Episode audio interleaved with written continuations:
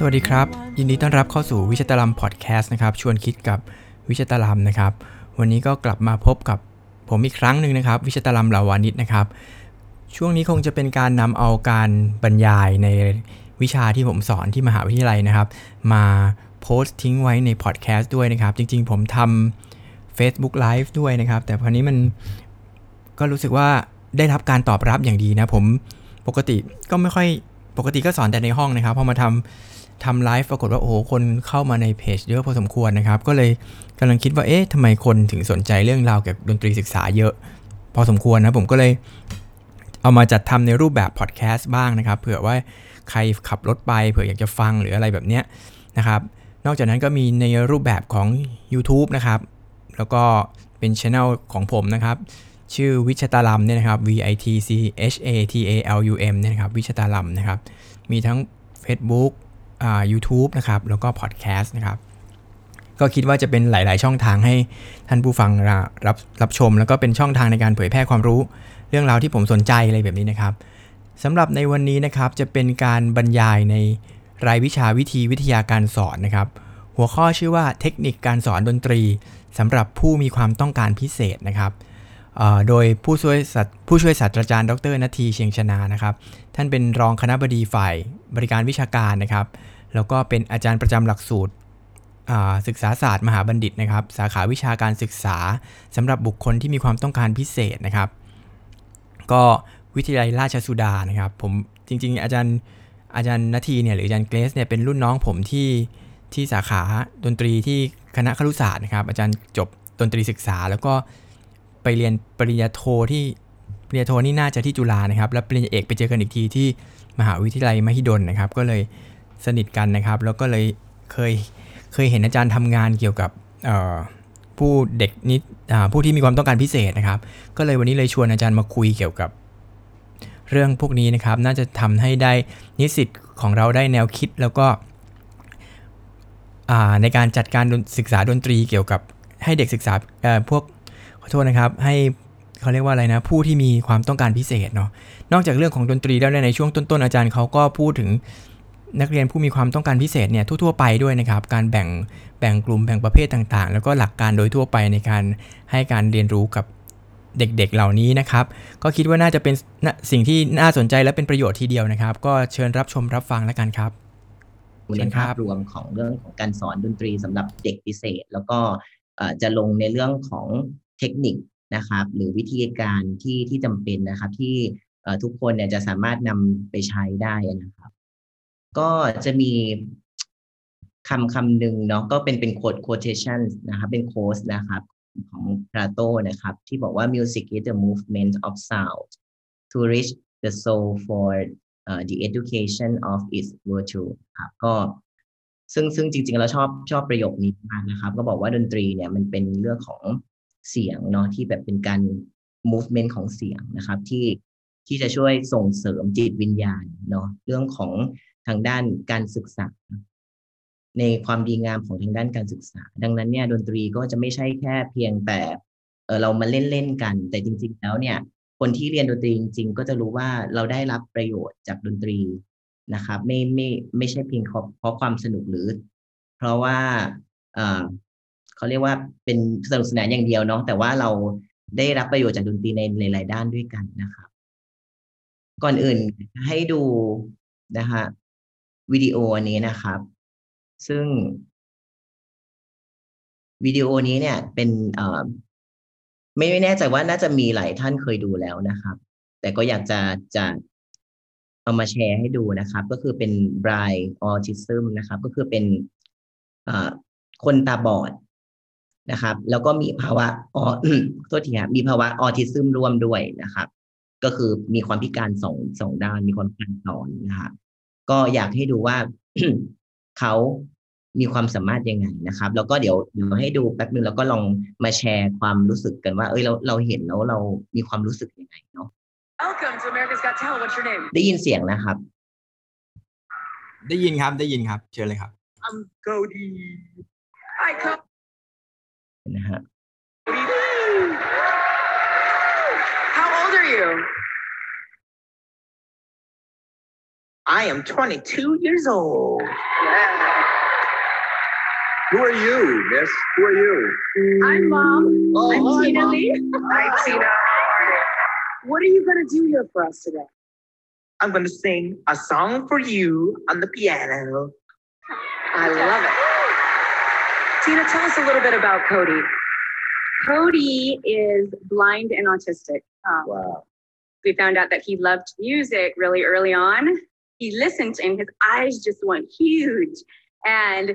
เดี๋ยวขออนุญาตเอ่อ move ไปนะครับ ก็คือเขาเป็นเอ่อคนคนตาบอดเนาะก็เราเราก็เห็นว่าคนตาบอดเนี่ยเอ่อคือเขามองมองไม่เห็นใช่ไหมครับ แล้วก็เอ่อเป็นออทิซึมร่วมด้วยก็จะสังเกตลักษณะของเขาในเรื่องของภาษาและการสื่อสารเนาะแล้วก็ลักษณะท่าทางต่าง ๆ ที่ที่ก็ก็ค่อนข้างจะแตกต่างไปจากคนทั่วไปนะครับ ทีนี้เดี๋ยวลองมาดูความสามารถของเขากันดีกว่า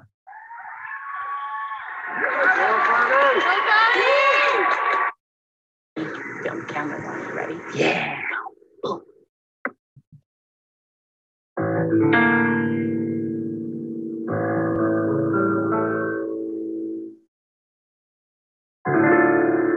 I've been so many places in my life and time. Of songs, I made some bad ones. Packing up my life stages,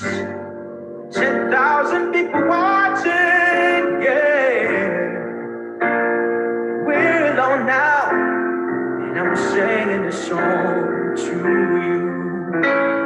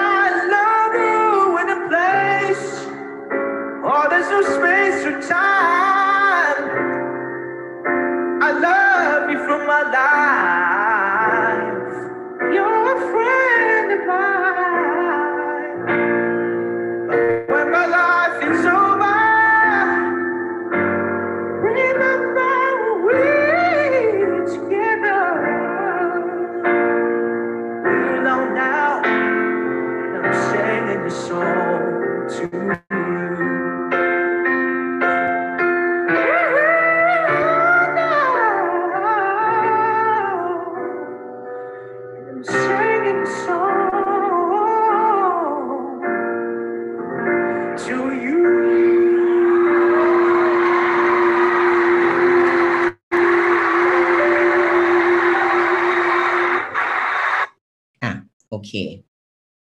จะถามความรู้สึกว่า เราเห็นแล้วเรารู้สึกยังไงบ้างครับอะใครอยากใครอยากจะตอบได้เลยนะครับ นิสิตครับหรือให้ผมเรียกชื่อดี ทึ่งครับทึ่งครับฮัลโหลครับ ครับ ครับผม แบบว่าไม่น่าเชื่อว่าเขาจะแบบทำได้ขนาดนี้ครับอืมทำไมอะครับทำไมถึงไม่น่าเชื่อ แบบมันเขาเรียกว่าอะไรครับอ่าการเรียนรู้เขาอาจจะยากแต่ว่าเขาเรียนรู้ได้ขนาดนี้แบบเขาต้องฝึกมามากอะไรอย่างเงี้ยครับ หรือไม่ก็ครูเขาอาจจะเก่งมากอะไรอย่างเงี้ยครับ ครับโอเคก็เลยแบบทึ่งตรงนี้ครับ ครับขอ ความคิดเห็นท่านอื่นครับ อ่าทวาทิตหน่อยสิทวาทิตครับผมกำลังจะเปิดฐานะใหม่เลย เออในฐานะที่คุณเป็นนักร้องคนหนึ่ง ผมรู้สึกว่าถ้าแบบไม่ได้มองหน้าแบบว่าฟังแค่เสียงก็คือรู้สึกว่าเขาดูปกติมากเลยครับแบบไม่นึกว่าเขาจะไอ้นี่ จะเป็นออทิสติกด้วย อืมเนอะรู้สึกประทับใจคือคือถ้าถ้าถ้าไม่เห็นภาพ เอ่อตอนที่เขาให้สัมภาษณ์ตอนต้นใช่ไหมครับไม่เห็นใช่ลักษณะครับต่างๆ แต่มาฟังแค่ตัวมิวสิกของเขาครับก็ก็จะฟังไม่รู้ใช่ไหมครับว่าแบบ คือเขาใช่ไม่รู้ว่าเขาเป็นออทิสติกอืมอืมครับ แล้วรู้สึกยังไงอะฮะผมรู้สึกเหมือนเพื่อนเลยครับ ประทับใจแบบทึ่งครับ ขอขออีกได้ไหม มีได้ท่านได้ใดอะใคร เอาใครอีก ใครจะต้องการตอบอีกไหมครับ ผมเรียกชื่อดีกว่า สอสรวิทย์นี่ คุณ conductor นี่ ครับโดยส่วนตัวก็คือรู้สึกว่ารู้สึกทึ่งในการว่าที่เขาสามารถแสดงออกมาได้ถึงขนาดนี้ครับ เราไม่รู้ว่าภูมิหลังเขามายังไงเขาต้องฝึกอะไรบ้างอะไรเงี้ยแล้วก็โดยเขาสื่อส่วนตัวว่าคือสุดยอดครับเขามีความพยายามในการที่จะเรียนรู้ได้ดีมากครับผมอืมครับขอบคุณครับ ก็ที่ที่เราเห็นนะนะครับ ก็เราก็จะเห็นว่าจริง ๆ แล้วเนี่ย เอ่อ ไม่ว่าคนทุกคนเนาะคนทุกคนน่ะ ก็มีความสามารถกันทุกคนถูกไหมคือเมื่อกี้เหมือนที่เพื่อนบอกเลยว่า จริง ๆ แล้วเนี่ยถ้าถ้าไม่ไม่เห็นเขาหรือไม่เห็นที่เขาสัมภาษณ์ เราก็จะเห็นว่าเฮ้ยก็ก็คิดว่าเขาเขาเป็นคนคนหนึ่งนะครับ ที่มีความที่มีความสามารถนะครับ ก็จะไม่รู้ว่าเขามีความต้องการพิเศษอะไรอยู่ถูกไหมครับ คือจริง ๆ แล้วเนี่ย อันนี้มันเป็นจุดหนึ่งที่อยากให้ทุกคนมองเปลี่ยนมุมมองใหม่นะฮะในลักษณะของการ ที่เอมองว่าคนทุกคนก็คือคนมีความเท่าเทียมกันนะครับ ดังนั้นเนี่ย โคดี้เนี่ยก็เป็นมนุษย์คนหนึ่ง เท่านั้นเอง เหมือนพวกเราทุกคนมีความสามารถที่ไม่ได้แตกต่าง หรือบางทีอาจจะเก่งกว่าเราก็ได้นะครับ แต่ว่าในมุมหนึ่งส่วนใหญ่แล้วบางทีไปเห็นภาพลักษณ์จะเห็นลักษณะของการสื่อสารต่าง ๆ อะไรอย่างเงี้ยนะครับ มันก็ทำให้เป็น เอ่อทำให้เป็นภาพภาพหนึ่งที่ทำให้ให้คนเนี่ยไป just หรือไปตัดสินเขาว่าเฮ้ยเขาจะทำได้ไหมดูอย่างเงี้ยแบบจะเรียนรู้ได้หรออะไรอย่างเงี้ยนะครับ ก็คืออยากให้เปลี่ยนมุมมองใหม่ว่า จริง ๆ แล้วเนี่ย จาก disability เนี่ย ให้มองถึง ability ability คือความสามารถของคนคนนั้น หรือจุดเด่นหรือศักยภาพของเขาเนาะก็ขอบคุณมากนะครับที่ที่แชร์กันเนาะ ต่อนะครับเอ่อค่อนข้างจะมีปัญหาตอนเปลี่ยนสไลด์นิดนึง Welcome to America's Got Talent. What's your โอเค เพราะฉะนั้นเนี่ยเอ่อวันนี้นะครับก็ topic หลักๆที่ที่เราจะเรียนรู้กันเนาะก็เอ่ออยากที่จะให้ทุกคนเนี่ยได้ได้รู้สาม topic ด้วยกันอันแรกนะครับ เรื่องความรู้พื้นฐานด้านผู้เรียนที่มีความต้องการพิเศษและการจัดการศึกษา ซึ่งอย่างอย่างที่บอกว่าผมไม่รู้ว่า background ของแต่ละคนเป็นยังไง แล้วการที่จะ เรียนรู้เรื่องการสอนเด็กพิเศษได้เนี่ยเนาะก็จะต้องมีความรู้มาก ๆ เลยมีต้องมีความเข้าใจตัวผู้เรียนที่มีความต้องการพิเศษ รู้ลักษณะรู้เกี่ยวกับเอ่อความต้องการจำเป็นของเขานะครับ แล้วก็ประเด็นที่สองที่อยากจะแชร์นะครับ topic ที่สองคือเรื่องบทบาทของดนตรีในการศึกษาพิเศษว่า จริง ๆ แล้วเนี่ย บทบาทของเรา หรือหน้าที่ของดนตรีที่อยู่ในการศึกษาพิเศษแล้วเนี่ยมันมีอะไรบ้าง แล้วแล้วในในหน้าที่ของเราอะคืออะไร เราต้องทำอะไร แล้วก็ท็อปิกสุดท้ายนะครับก็จะเป็นเรื่องหลักการแล้วก็เทคนิคการจัดการเรียนการสอน ซึ่งก็จะรวบรวมเทคนิคต่างๆนะครับ แล้วก็ case study นะครับเอามาให้ทุกคนได้แลกเปลี่ยนเรียนรู้กันเนาะคำถามแรกครับผู้เรียนที่มีความต้องการพิเศษ คือใคร ขอ คนอขอความคิดเห็น อ่า ความคิดเห็นนะครับ ผู้เรียนที่มีความต้องการพิเศษเอ่อคือใครครับ เชิญครับครับก็สำหรับผมผมคิดว่าแบบ เออคือผู้เรียนที่มีความแบบผิดปกผิดปกติแบบ เออไม่เหมือนผู้เรียนปกติทั่วไปก็คือต้องการการทรีตพิเศษไม่ว่าจะเป็นด้านกายภาพหรือว่าด้านแบบจิตใจหรือว่าแบบการอ่า ความผิดปกติทางสมองหรือว่าอะไรอย่างเงี้ยครับครับก็คือต้องการรับการทีเป็นพิเศษมากกว่าคนปกติทั่วไปโอเคประมาณนี้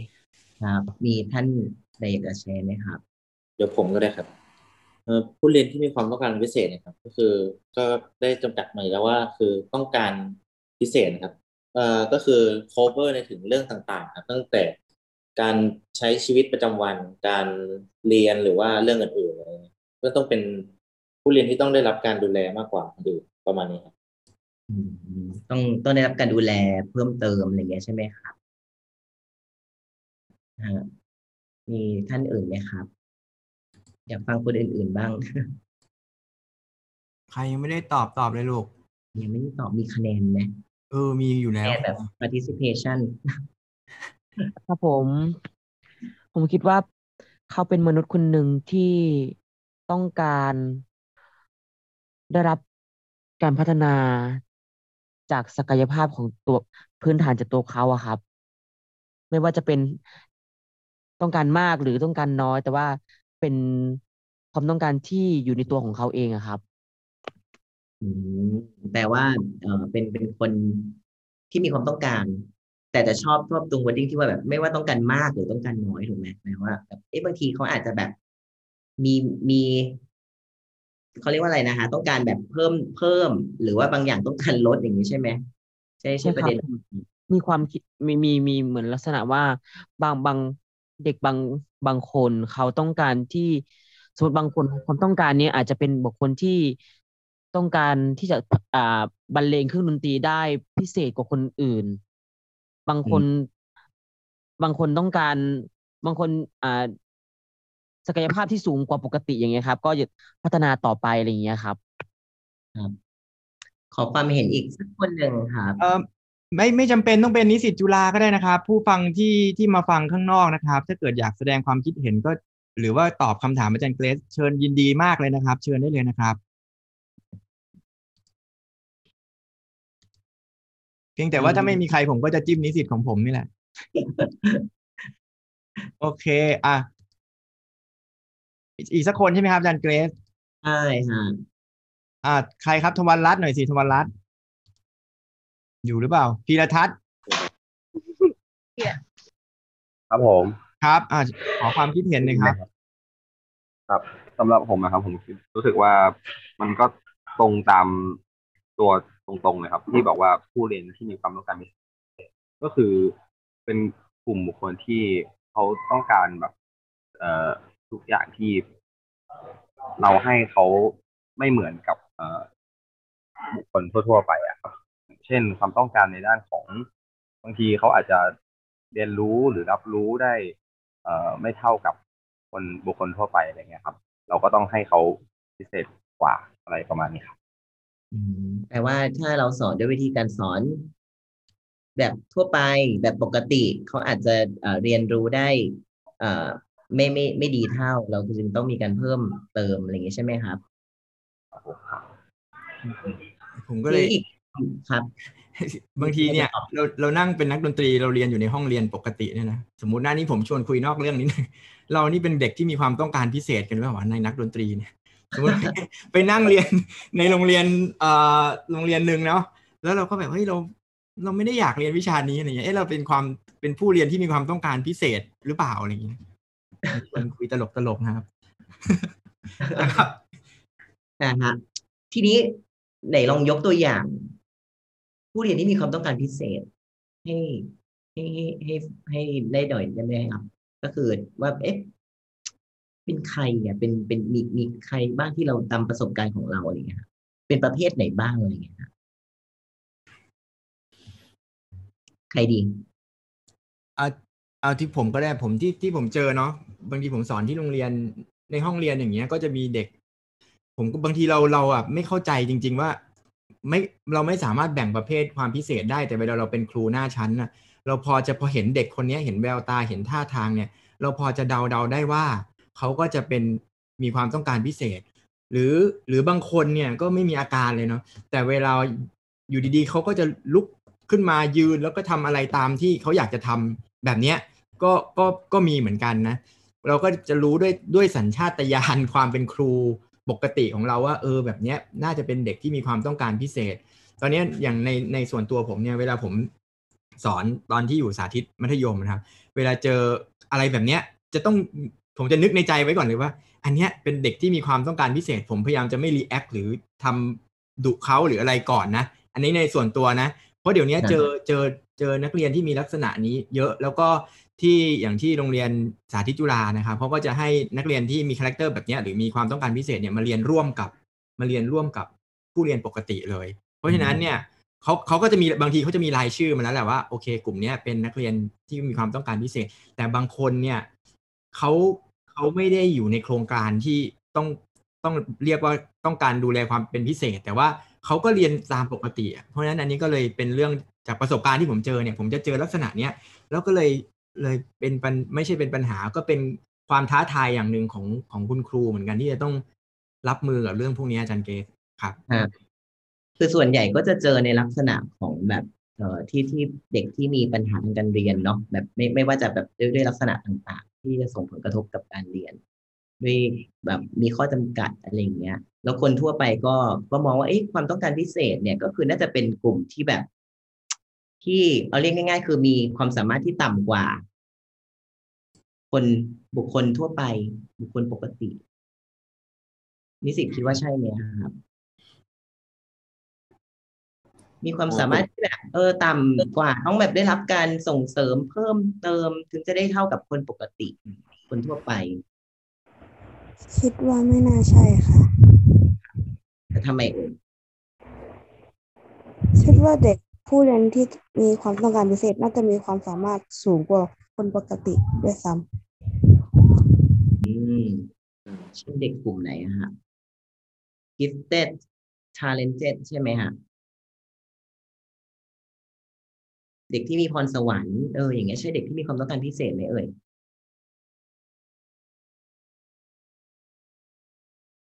เด็กที่มีพรสวรรค์เนี่ย เด็กที่แบบมีทาเลนต์เนี่ย จริง ๆ แล้วถ้าเขาเรียน เอ่อด้วยวิธีการปกติ สมมตินะเขาเขาเก่งแบบ เก่งดนตรีมากเก่งเปียโนมากเลย แล้ววันนั้นเรียนเปียโนกลุ่มกันนะครับ พอเรียนปุ๊บเนี่ย โอ้โหเขาก็มีความรู้สึกว่าแบบ เฮ้ยเขาเรียนไปแล้วอะเขาแบบเขาทำได้แล้ว แต่แบบขณะที่เพื่อนๆคนอื่นก็เรียนในแบบแบบปกติอะแต่นักตอนนั้นเขาก็จะมีความรู้สึกว่าเขาเบื่อมากเลยเพราะเขาแบบเขาทำได้หมดแล้วเขาเล่นได้แล้วอะเล่นได้ตั้งแต่แบบสองปีที่แล้วอะไรอย่างเงี้ย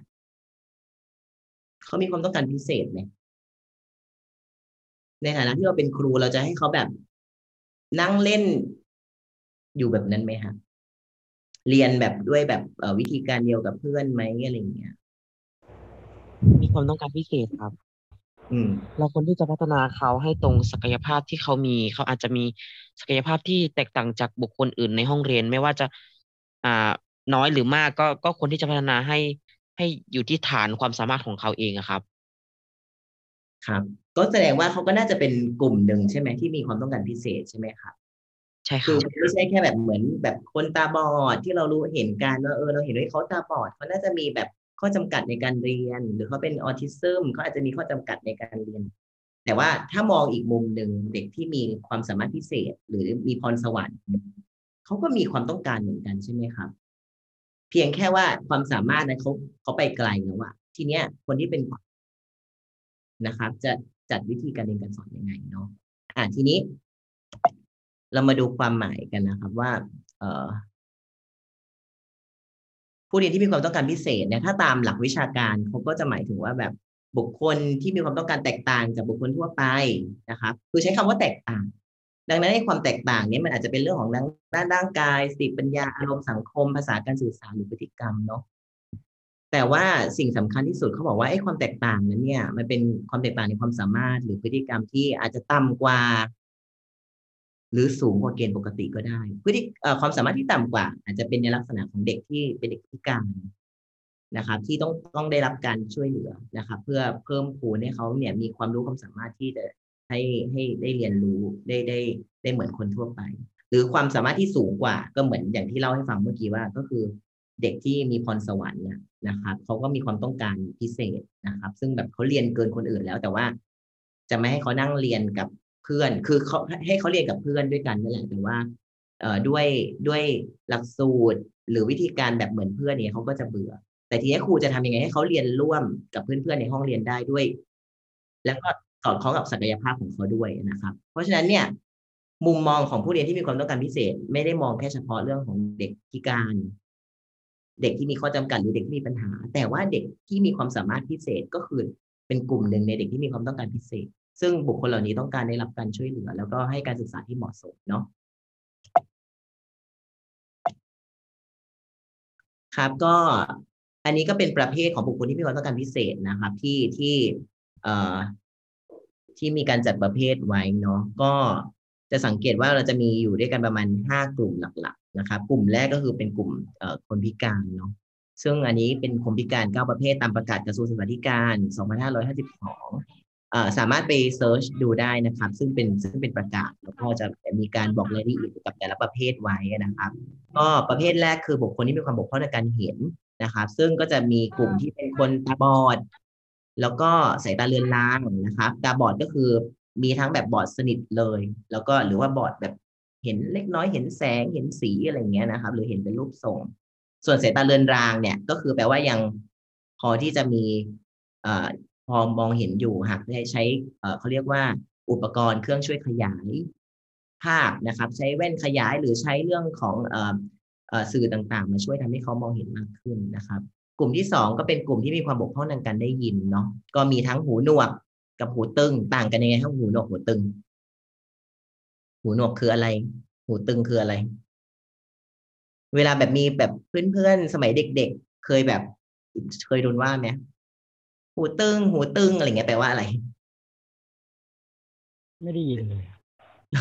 ได้ยินแต่ไม่ไม่ไม่ไม่ชัดเหมือนกับเออได้ยินแต่ไม่ชัด เออ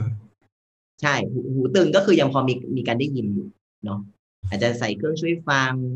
นะครับ ก็สามารถที่จะพอได้ยินเสียง แล้วก็สามารถที่จะเอ่อเรียนรู้ภาษาใช้ใช้ภาษาพูดได้อะไรอย่างเงี้ยนะครับส่วนหูหนวกนี่ก็คือแบบสนิทเลยเนาะแบบไม่ไม่ได้ยินเลย โดยที่เขาวัดที่ความดังระดับ 90 เดซิเบลขึ้นไปนะครับ ก็คือดังมากต้องได้ยินเสียงดังมาก ๆ จริง ๆ ถึงถึงถึงถึงจะได้ยินนะครับ ส่วนใหญ่ก็จะรับรู้จากการสั่นสะเทือน แล้วก็การสื่อสารของเขาก็จะใช้เป็นภาษามือเป็นหลักเนาะกลุ่มที่สามเนี่ยเป็นกลุ่มที่มีความบกพร่องทางสติปัญญา กลุ่มนี้เป็นจริง ๆ ในโรงเรียนก็จะเจอกันบ้าง พอสมควรเนาะก็คือสมัยก่อนน่ะ เป็นเป็นคำที่แบบมันเชิงนิเกทีฟนะเขาจะเรียกว่าเด็กปัญญาอ่อนอะไรเงี้ยสมัยสมัยก่อนนะซึ่งปัจจุบันน่ะ คือเขาไม่ใช้แล้วเนาะเพราะว่ามันเหมือนว่าแบบไปเขาเรียกอะไรอะมันมันเป็นคำแบบไม่ดีอะนิเกทีฟอย่างเงี้ยเขาก็จะใช้แบบเอ่อความบกพร่องทางสติปัญญาแทน เป็น intellectual disability ก็คือเด็กที่มีข้อจำกัดทางด้านการเอ่อทางทางด้านระดับสติปัญญาเนาะแล้วก็มีข้อจำกัดด้าน adaptive functioning คือทักษะการปรับตัวการใช้ชีวิตต่างๆเขาก็จะเอ่อ เขาเรียกว่าเป็นเป็นเพราะว่าสติปัญญาเขาดีเลยนะครับ ก็ทำให้การเรียนรู้หรือการทักษะต่างๆ นี่เขาก็จะดีเลยไปด้วยเนาะกลุ่มที่สี่ก็เป็นเรื่องของความบกพร่องทางร่างกายเคลื่อนไหวหรือสุขภาพนะคะก็ความบกพร่องทางร่างร่างกายเนี่ยก็คือเท่าที่เห็นก็จะมีเรื่องของอแขนขาที่ไม่ได้ที่ไม่สมประกอบเนาะอาจจะด้วยอุบัติเหตุหรือด้วยด้วยเกิดจากแบบตอนตอนเกิดเลย เกิดจากโรคต่างๆ ที่เกิดขึ้น ถ้ากลุ่มเด็กที่เราเห็นกันบ่อยๆก็จะมี cerebral palsy เด็กสมองพิการอย่างเงี้ยที่แบบกล้ามเนื้อแขนขาลีบอะไรอย่างเงี้ยนะครับ แล้วก็มีมีบางคนก็มีความบกพร่องทางสติปัญญาร่วมด้วยอย่างเงี้ยนะครับ ก็เป็นกลุ่มร่างกายและการเคลื่อนไหว หรือว่ากลุ่มที่เป็นเขาเรียกว่ากล้ามเนื้ออ่อนแรงอะไรอย่างเงี้ยนะครับ หรือโปลิโอเนาะก็ก็จะเป็นกลุ่มกลุ่มที่อยู่ในกลุ่มนี้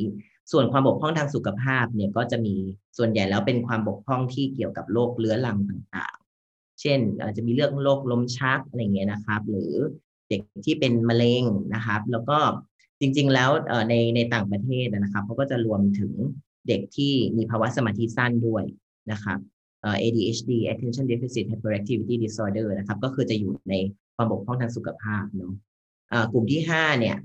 ก็จะเป็นกลุ่มที่มีความบกพร่องในการเรียนรู้ ซึ่งความบกพร่องในการเรียนรู้เนี่ยก็คือ โดยทั่วไปแล้วเนี่ยสติปัญญา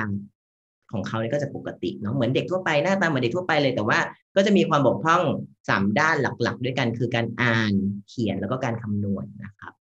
แล้วก็ด้านที่หกเอ่อบุคคลที่หกก็คือเป็นความบกพร่องทางการพูดและภาษานะครับ ก็กลุ่มนี้ก็จะรวมถึงความบกพร่องทางการออกเสียงอะเนาะพูดไม่ชัดนะครับ หรือพูดติดอ่างอะไรอย่างเงี้ยครับ หรือ เอ่ออีกกลุ่มหนึ่งนะครับ เป็นกลุ่มที่มีความบกพร่องทางภาษาก็คือ เอ่อเขาเรียกว่าใช้ภาษาผิดโครงสร้างผิดแกรมมานะครับ เรียบเรียงภาษาไม่ได้ หรือมีคำศัพท์น้อยอย่างเงี้ยนะครับ ก็จะเป็นอยู่ในกลุ่มนี้เนาะกลุ่มที่เจ็ดก็เป็นบุคคลที่มีความบกพร่องอมีปัญหาทางพฤติกรรมหรืออารมณ์นะครับ กลุ่มนี้ก็จะเป็นในลักษณะของเอเด็กที่มีอารมณ์เนี่ยนะครับ ที่เ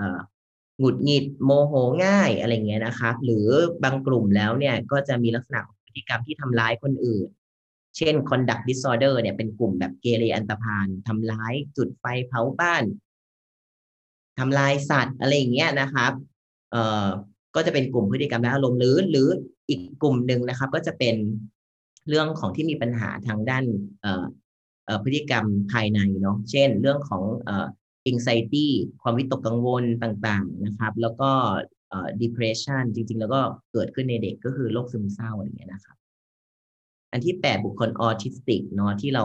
รู้จักกันดี ก็เป็นกลุ่มที่มีความเขาเรียกว่าเป็นเป็นสเปกตรัมดิสออเดอร์คือมีความบกพร่องที่แบบหลากหลายมากนะครับ แต่ส่วนใหญ่แล้วความบกพร่องหลักก็จะเป็นเรื่องของความบกพร่องทางทักษะทางสังคม การสื่อสารทางสังคมนะครับ ก็คือเอเขาก็จะ บางคนเนี่ยไม่มีภาษาเนาะบางคนพูดไม่ได้ หรือบางคนพูดอาจจะพูดได้ แต่ว่าไม่ไม่เข้าใจการสื่อสารนะระหว่างบุคคลนะครับ แล้วก็บางคนก็จะมีปัญหาเรื่องของพฤติกรรมนะครับ หรือว่ามีพฤติกรรมซ้ำต่างๆเนาะชอบแบบซ้ำๆแบบเดิมๆอะไรเงี้ยนะครับ แล้วก็อีกประเด็นหนึ่งก็คือเรื่องของ social interaction เขาก็จะขาดเรื่องของปฏิสัมพันธ์ทางสังคมอย่างเงี้ยไม่ค่อยชอบเข้าสังคม ไม่รู้จักวิธีการเข้าสังคม ส่วนใหญ่แล้วก็ชอบแยกตัวอะไรเงี้ย แต่ก็มีเด็กออทิซึมบางกลุ่มที่แบบ ชอบเข้าไปหาคนอื่น แต่ก็ไม่รู้จักวิธีการเข้าหา ก็จะมีความหลากหลายมากเนาะ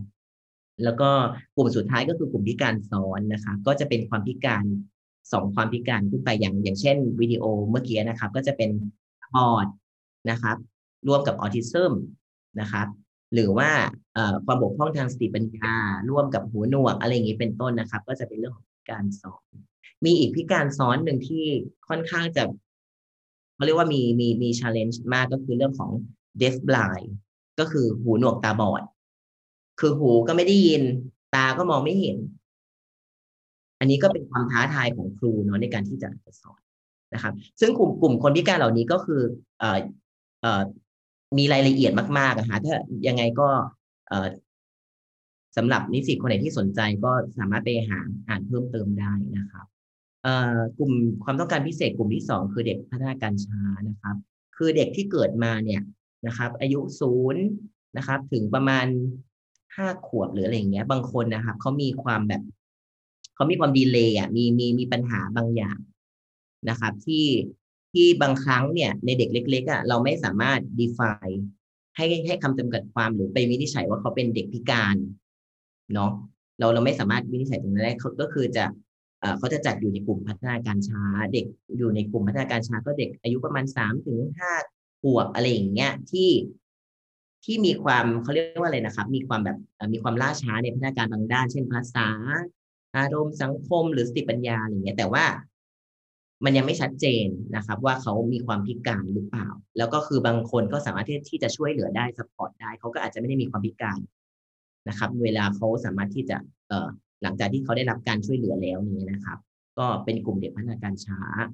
อ่ากลุ่มที่สามเป็นเด็กที่มีความเสี่ยงเนาะก็มีความเสี่ยงเรื่องปัญหาพัฒนาการ อาจจะมีเป็นเอ่ออาจจะเกิดจากการที่ตอนคลอด หรือมันดาติดเชื้อต่างๆ ก็คือจะมีความเสี่ยงอยู่นะครับ แต่ก็ยังยังยังไม่ชัดเจนถึงว่าเเขามีพัฒนาการช้า หรืออีกกลุ่มหนึ่งเด็กถูกทอดทิ้ง ทารุณกรรม เด็กด้อยโอกาส กลุ่มนี้ก็เป็นกลุ่มที่มีความต้องการพิเศษเหมือนกันเนาะที่ต้องได้รับการเติมเต็ม โดยเฉพาะเรื่องของความต้องการพิเศษด้านภาวะทางอารมณ์ แล้วก็พฤติกรรมต่างๆนะครับ กลุ่มที่สี่เนี่ยเป็นผู้เรียนที่มีความสามารถพิเศษนะครับ ก็เมื่อกี้ได้กล่าวไปเบื้องต้นแล้วนะครับ ซึ่งเป็นคนที่เรียนรู้ได้เร็ว นะครับในในด้านต่างๆ คือคือไม่ได้แบบเร็วได้ทุกทุกด้าน คือคือบางคนอาจจะมีแบบสองด้านสามด้านอะไรเงี้ย แต่ว่าส่วนใหญ่เขาก็จะมีความโดดเด่นเป็นในใน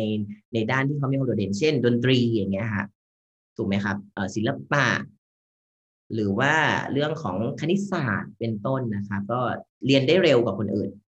เรียนรู้ได้เร็วมากๆนะครับ เมื่อเทียบกับเกณฑ์ปกติเนาะ แล้วก็กลุ่มสุดท้ายนะครับ ก็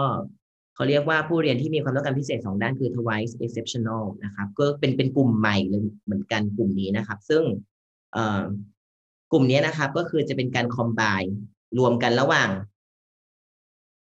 สองด้านด้านหนึ่งคือด้านด้านขั้วลบกับขั้วบวกขั้วลบก็คือขั้วที่มีความพิการ แสดงว่าเด็กกลุ่มนี้เขาจะต้องมีความพิการร่วมกับความสามารถพิเศษ ถูกไหมครับ คือจริง ๆ แล้วถ้า เอ่อคือคือ เขาเรียกว่าการคัดกรองเด็กกลุ่มนี้ก็ค่อนข้างจะยากว่าแบบเฮ้ยแล้วดูยังไงว่าเขามีความสามารถพิเศษ เช่นเขาเป็นเด็กออทิซึมอย่างเงี้ยนะครับ แล้วแล้วแล้วบางคนเคยชอบบอกว่าเฮ้ยออทิซึมเนี่ย ทุกคนเนี่ยจะมีความสามารถพิเศษ แต่ว่าจริง ๆ แล้วว่าไอ้ความสามารถพิเศษนั้นลองไปเทียบกับเด็กอายุรุ่นเดียวกัน ว่าเขาพิเศษจริงหรือเปล่า หรือว่าเขาก็ หรือว่าคนในอายุรุ่นเดียวกันเขาทำได้เหมือนกันอะไรเงี้ยคือถ้าจะบอกว่าเขามีความสามารถพิเศษแสดงว่าเขา ในอายุที่เท่ากันในระดับเดียวกัน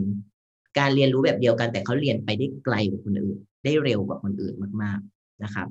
ซึ่งก็เขาเรียกว่าทวาย exceptional คือด้านหนึ่งเป็นพิการอีกด้านหนึ่งเป็น gifted นะครับก็จะมีส่วนใหญ่ก็จะเห็นในเด็ก LD เหมือนกันเนาะกับ gifted เป็นต้นเนาะครับก็อันนี้ก็เป็นเอ่อ overview คร่าวๆ ถึงประเภทของความต้องการพิเศษ ไม่ทราบว่ามีคำถามไหมครับ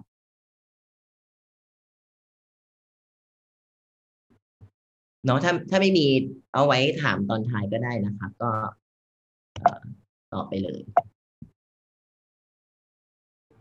คือจริง ๆ มีหลายกลุ่มมาก หมายถึงว่าที่ที่เอามาให้วันนี้ก็คือเป็นเป็นภาพรวมทั้งหมด ถ้าใครสนใจกลุ่มไหนก็สามารถที่จะไปศึกษาเพิ่มเติมได้นะครับ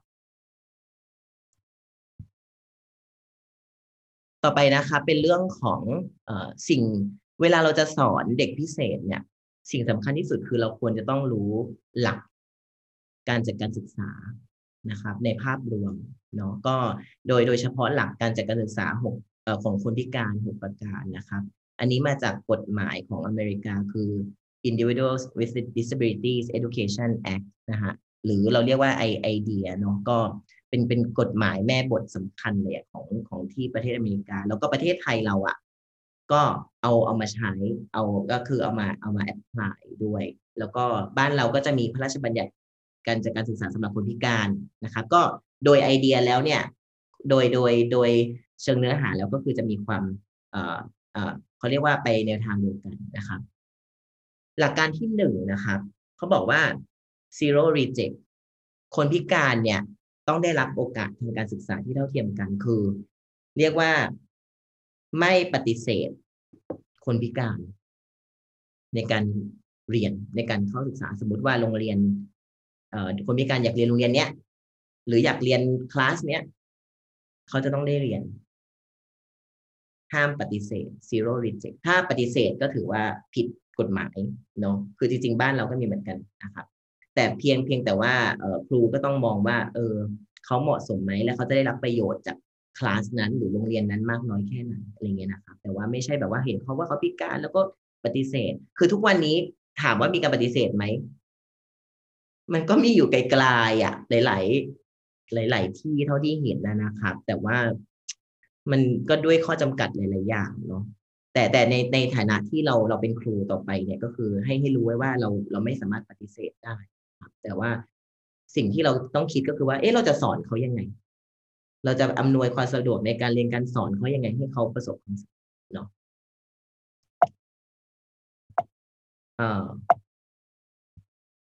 อันที่สองนะครับ ก็คือเป็นการประเมินโดยปัสสาวะอคติ เช่น เขาจะต้องสอบเข้าเรียนอะประถมสมมตินะจะสอบสอบเออไม่เอาเอาเอาดนตรีก็ได้แบบเรียนแบบดนตรี อย่างเงี้ย เรียนเอกดนตรีเลยนะครับ แล้วก็สมมตินะเขาเขาเป็นคนตาบอด กรรมการสอบให้โน้ตอะโน้ตทั่วไปเลยอะยื่นโน้ตให้อะ เอาเอาไปว่าสอบแบบว่า sight reading ก็ได้ยื่นโน้ตแบบเหมือนคนอื่นเลยใช่แบบเดียวกันเลย คิดว่า เขาจะสอบได้ไหมคนตาบอด เขาจะอ่านโน้ตตามปกติได้ไหม ไม่ได้ เออ ไม่ได้เขามองไม่เห็นนี่อันนี้เป็นการประเมินแบบมีอคติ คือจะทำยังไงอะสำหรับคนตาบอด เพื่อจะให้เขาสามารถที่จะอ่านได้ ก็ต้องใช้โน้ตเบรลใช่ไหมในการที่จะให้เขาได้อ่านเนี่ย อันนี้คือเราจะต้องทำยังไงให้การประเมินไม่ไม่มีอคติ ดังนั้นเนี่ย การประเมินนั้นต้องสอดคล้องกับความต้องการจำเป็น และการรับรู้ วัฒนธรรม ลักษณะความสามารถของเด็กด้วยนะครับ อันนี้ก็มีความจำเป็นมาก ดังนั้นเวลาเราเป็นครูอะ เราจะสอบเด็กอะ คือไม่ต้องเด็กพิการก็ได้นะเด็กทั่วไปอะเราก็จะเห็นว่าเขามี learning style ที่มันมีความแบบแตกต่างกันมากเลยเราจะทำยังไงที่จะทำให้ข้อสอบของเราเนี่ยเข้าถึงเด็กทุกคน โดยที่ไม่มีไบแอสเนาะอะอันที่สาม การจัดการศึกษาที่เหมาะสมนะครับก็คือให้การศึกษาที่สอดคล้องกับความต้องการจำเป็นของเขานะครับ โดยที่อย่างอย่างบ้านเราก็เป็น free education เนาะก็แบบให้การศึกษาแบบเออไม่เสียค่าใช้จ่ายนะครับ ดังนั้นนะคำว่าการศึกษาที่เหมาะสมนี้ก็แบบเป็นคำที่กว้างมากเลยอะไรคือเหมาะสม เหมาะสมกับอะไรนะครับ ก็จริง ๆ แล้วความคำเหมาะคำว่าเหมาะสมคือเหมาะสมกับความต้องการจำเป็นของเด็กนะครับ เด็กที่มีความต้องการพิเศษ ดังนั้นเนี่ยเด็กที่มีความต้องการพิเศษเนี่ย ถ้าเป็นเด็กพิการเนี่ยบ้านเราเนี่ยเขาก็จะมีการทำ IEP คือแผนการศึกษาเฉพาะบุคคล ซึ่งก็จะเป็นแผนที่จะเป็นตัวชี้นำในการที่จะช่วยเขามีประสบความสำเร็จในการเรียนเนาะหลักที่สี่การจัดการศึกษาในสภาพแวดล้อมที่มีขีดจำกัดน้อยที่สุด อันนี้เป็นหลักสำคัญที่ทำให้เกิดในเรื่องของอิ่ม inclusion ด้วยนะครับ การเรียนรวม ดังนั้นเนี่ยจะทำยังไงให้ให้เด็ก ที่มีความต้องการจะเป็นเนี่ย เข้าไปเรียนกับคนอื่นในชั้นเรียนให้ได้มากที่สุด คือไม่ไม่กีดกัน เอาง่าย ๆ เลย เอาแค่เรื่องสมมติเด็กนั่งวีลแชร์เนี่ยค่ะรถรถเข็นใช่ไหมแต่ว่าประตูอะ ประตูแคบอะแล้ว wheelchair เข้าไม่ได้ แล้วเด็กคนนี้เขาจะเข้าไปเรียนกับเพื่อนได้ยังไงถูกไหมฮะ หรือว่าแบบไปเล่นไปเต้นไปเต้นอะ class dance อย่างเงี้ย เด็กคนนี้เด็กที่นั่ง wheelchair เขาจะไป dance กับคนอื่นยังไง คือหน้าที่ของครูคือจะต้องจัดการให้ข้อจำกัดเนี้ยหรืออุปสรรคเนี้ยหายไปนะครับ อันนี้ก็เป็นเรื่องของการจัดสภาพแวดล้อมที่มีขีดจำกัดน้อยที่สุดเนาะห้าเป็นเรื่องของการพิทักษ์สิทธิ์ในการรับบริการ แปลว่าทุกคนนะครับ มีกฎหมายคุ้มครอง มีสิทธิ ดังนั้นพ่อแม่หรือครูจะต้องมีความรู้เรื่องกฎหมายเรื่องสิทธิต่าง ๆ เหล่านี้ แล้วก็ต้องไม่ ไม่ทำผิดกฎถูกไหมครับ ก็คือต้องต้อง เพราะว่าเขาได้รับการคุ้มครองคุ้มครองตามสิทธิ์เช่น ในกรณีที่แบบว่าเด็กพิการอยากเข้าเรียนแต่คุณไปแบบปฏิเสธอะซีโร่แบบรีเจ็คเขาอะอันนี้คือผิดกฎหมาย ถูกไหมครับ หรือว่าการประเมินแบบโดยอคตินี่ก็ผิดแหละ ดังนั้นเนี่ยเขามีความคุ้มครองอยู่เขามีสิทธิของเขาที่เขาต้องการที่ที่ที่เขามีสิทธิ์ตามตามที่เขาเป็นมนุษย์คนหนึ่งเนาะ หกนะคะเป็นการให้ความร่วมมือของผู้ปกครองและผู้เรียนเนาะ parental and uh, student participation นะครับ ก็คือว่าจริง ๆ แล้วเนี่ยการจัดการศึกษาเนี่ยสำหรับเด็กที่มีความต้องการพิเศษเนี่ย ครูคนเดียวเนี่ยทำเองอย่างเดียวเลยจะไม่ประสบความสำเร็จเลย ดังนั้นเนี่ยจะทำยังไงให้คือผู้ปกครองเนี่ยมีส่วนร่วมมากๆ ในการที่จะมาร่วมมือในการจัดการศึกษา จริง ๆ แล้วไม่ใช่แค่เฉพาะเด็กที่มีความต้องการพิเศษ เด็กทั่วไปด้วย สังเกตว่าเราก็จะเอ่อทำงานกับผู้ปกครองอยู่ตลอดเวลานะครับ คือไม่ใช่ว่าอยู่ที่โรงเรียนสอนไปแล้วก็จบไม่ใช่ แต่ว่าที่บ้านก็ต้องมีการร่วมมือกัน เพื่อจะพัฒนาเด็กด้วยเนาะอันนี้ก็เป็นหลักหกประการที่แบบอยากให้แบบเอ่อได้ได้ได้ใช้เป็นเป็นหลักในการที่เวลาเราจะจัดการศึกษาให้กับให้กับเด็กที่มีความต้องการพิเศษนะให้ให้คำนึงถึงหกข้อนี้ไว้ เพื่อให้เกิดความถูกต้องเนาะ ทีนี้เรื่องต่อไปเป็นเรื่องของพวกเราแล้วนะว่าเออบทบาทของดนตรีเนี่ย ในการศึกษาพิเศษมันมีอะไรบ้างอะไรเงี้ยแล้วจริง ๆ แล้วแล้วเราอยู่ตรงไหน เรามีหน้าที่อะไรเราเราใช้ดนตรีในในเชิงไหนอะไรเงี้ยนะครับ ก็จริง ๆ แล้วเนี่ยมีอยู่ด้วยกันสองบทบาทคือดนตรีบำบัดกับดนตรีศึกษา หลักๆมีอยู่สองบทบาทด้วยกันเนาะก็ อย่างดนตรีบำบัดเนี่ยนะครับ ก็คือเอ่อเขาเรียกว่าเป็นเป็นบริการสนับสนุนอันหนึงนะครับ ที่ที่บ้านเรานะครับ มีประกาศไว้ในเอ่อเป็นประกาศของกระทรวงสาธารณสุข ในการที่จะให้บริการฟื้นฟูสมรรถภาพ โดยกระบวนการแพทย์ แล้วก็ในด้านการศึกษาพิเศษนะครับ ก็มีถูกจัดไว้เป็นบริการหนึ่งในคู่มือรายการสิ่งอำนวยความสะดวกนะสื่อบริการและความช่วยเหลืออื่นใดทางการศึกษานะครับ ก็อันนั้นก็เป็นฝั่งดนตรีบำบัดและดนดนตรีศึกษาก็เป็นสิ่งที่ เรานิสิตทุกคนก็กำลังเรียนอยู่นี่คือตัวฝั่งดนตรีศึกษาคำถามก็คือว่าสองคำเนี้ยระหว่างสองสาขาเนี้ยต่างกันยังไง อันนี้ขอความเห็น มีใครอยากตอบฮะดนตรีบำบัดต่างกับดนตรีศึกษายังไงชัชวัตรชัชวัตรตอบหน่อยสิ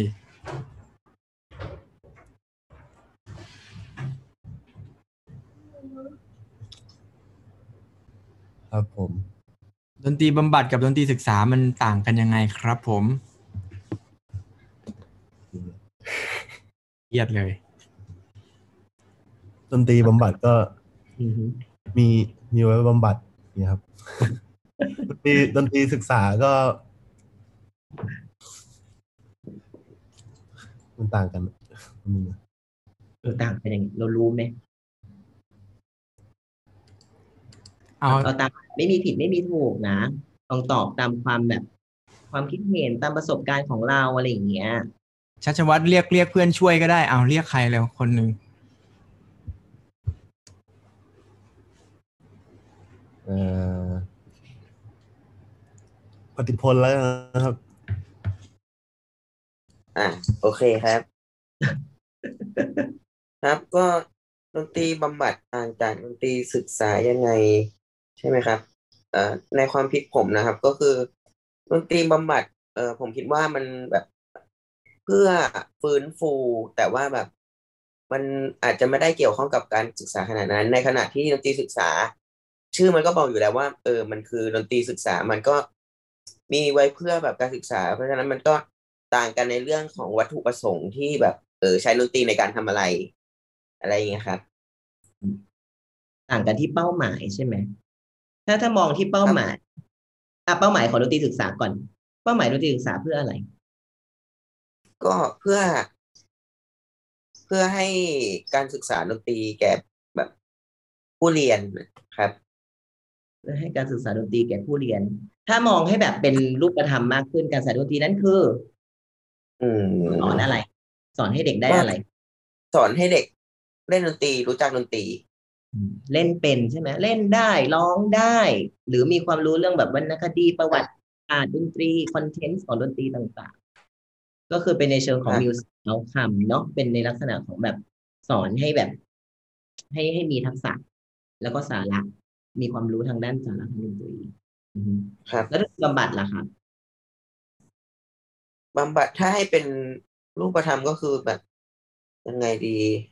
ออ คนอื่นช่วยได้นะอะคราวนี้ตีตีเรียกคนอื่นช่วยคนหนึ่งเร็วมาได้ครับสุกีฬาแล้วกันครับเป็นเรื่องอ่าสุจีราครับ สุจีราค่ะ หนูมองว่ามันแตกต่างตรงด้าน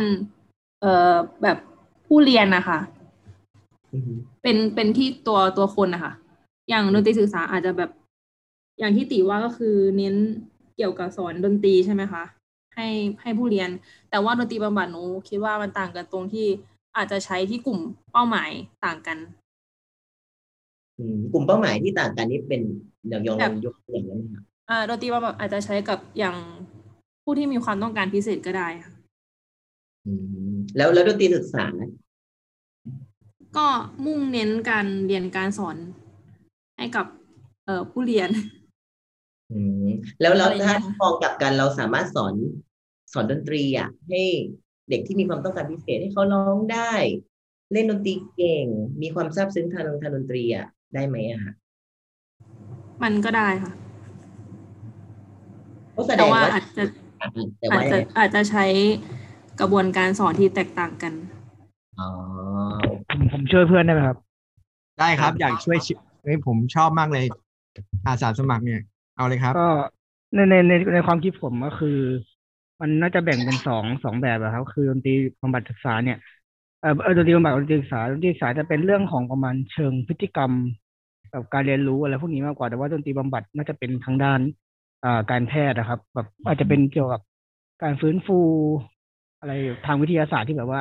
ช่วยเขาฟื้นฟูได้ทางการแพทย์ในเรื่องของสุขภาพร่างกายหรืออะไรอย่างเงี้ยครับ แต่ว่าเรื่องของ ดนตรีศึกษาจะเป็นในเชิงของพฤติกรรมการเรียนรู้ ความรู้ที่เขามีมากกว่าครับ อืมคือเหมือนแบ่งแบ่งกันว่า ถ้าเป็นดนตรีบำบัดนะ น่าจะเป็นในเชิงของการแบบใช้ดนตรีในการแบบส่งเสริมรักษาอะไรพวกเนี้ยครับ เอออะบำบัดฟื้นฟูในสิ่งที่ไม่ได้เกี่ยวกับกับเป้าหมายทางดนตรีเนาะอาจจะเป็นเรื่องของครับอืมสภาพร่างกายอารมณ์สังคมการสื่อสารต่าง ๆ เพื่อให้เขาดีขึ้นถูกไหมครับใช่ครับ มีมีเอ่อ คุณภาพชีวิตที่ดีขึ้น ส่วนดนตรีศึกษามองในมุมเชิงของพฤติกรรมการเรียนรู้ ของในลักษณะของดนตรีใช่ไหมคะใช่ครับออืมก็เป็นมิวสิกเอาคัมถูกปะก็คือเป็นคอนเทนต์เป็นเนื้อหาทั้งหมดใช่ใช่ครับเนาะก็จริง ๆแล้วอ่าถูกต้องเนาะก็คือจริงๆอะเราแบ่งกันสองสองด้านเลย ตามเป้าหมาย เป้าหมายของของทั้งสองสาขาเนี่ยมีความต่างกัน อย่างดนตรีบำบัดเนี่ยก็จะเน้นในเชิงของอาการที่จะอ่า เขาเรียกว่าไปส่งเสริม non music outcome คำว่า non music outcome เนี่ย ก็คือเป็นลักษณะของแบบเอาคำด้านอื่นๆเลยเช่น ด้านภาษาอารมณ์ สังคมต่างๆ หรือร่างกายนะครับ ส่วนดนตรีศึกษาเนี่ยเน้นพัฒนาการเรียนกันพัฒนาตัวดนตรีนะครับ ก็คือเป็นมิวสิกเอาคำต้องสอนดนตรีให้เด็กเป็นไงร้องได้ เล่นได้ดีใช่ไหมครับ มีความรู้ทางประวัติศาสตร์วรรณกรรม แล้วก็รวมทั้งความซาบซึ้งทางดนตรี เพราะฉะนั้นสองสาขานี้ก็จะมีความแตกต่างกันเนาะทีนี้ลองลองดูสไลด์เอ่อสรุปนะฮะอันนี้ก็เป็นดนตรีบำบัด ก็คือเราเรียกว่าเอ่อเป็นการใช้ Music Therapy Intervention เนาะกิจกรรมดนตรีบำบัดเนี่ยซึ่งเกิดจากการปรับเปลี่ยนองค์ประกอบของดนตรี และกิจกรรมทางดนตรีอย่างเหมาะสม และสอดคล้องกับเป้าหมายในการบำบัดเนาะเอ่อเป้าหมายในการบำบัดภายใต้ therapeutic relationship นะครับ ซึ่งส่วนใหญ่แล้วนักดนตรีบำบัดนะก็จะใช้ดนตรีตามความชอบอที่ที่ที่ที่ผู้ป่วยหรือว่าผู้เข้ารับการบำบัดมีความชื่นชอบ แล้วก็สอดคล้องกับภาษาวัฒนธรรมซึ่งจะมีคำถามอยู่บ่อยว่าเฮ้ยจะมีแบบดนตรีอะไรดีที่สุด เช่นบอกว่าเนี่ยอยากจะแบบเอ่อให้ให้รู้สึกแบบรีแลกซ์หรือว่าให้นอนหลับได้ดีจะใช้ดนตรีอะไรอย่างเงี้ย ซึ่งมันมันไม่มีคำตอบที่ตายตัวมันไม่มีแบบอะไรนะ the best song อะ เพราะฉะนั้นเนี่ยนักดนตรีบำบัดก็จะใช้ดนตรีที่คนคนนั้นนะมีความชื่นชอบ แล้วก็สอดคล้องกับเรื่องของบริบท culture ภาษาวัฒนธรรมนะครับ มากกว่าเนาะแล้วก็โดยที่ใช้กิจกรรมดนตรีบำบัดเนี่ยเพื่อส่งเสริมเป้าหมายที่ไม่ใช่ทางดนตรี ก็อย่างที่บอกว่าเรื่องของสติปัญญาสังคม ภาษาการสื่อสารอารมณ์ร่างกาย แม้กระทั่งเรื่องของมีนักดนตรีบำบัดบางคนก็ทำเรื่องของทักษะวิชาการนะครับต่าง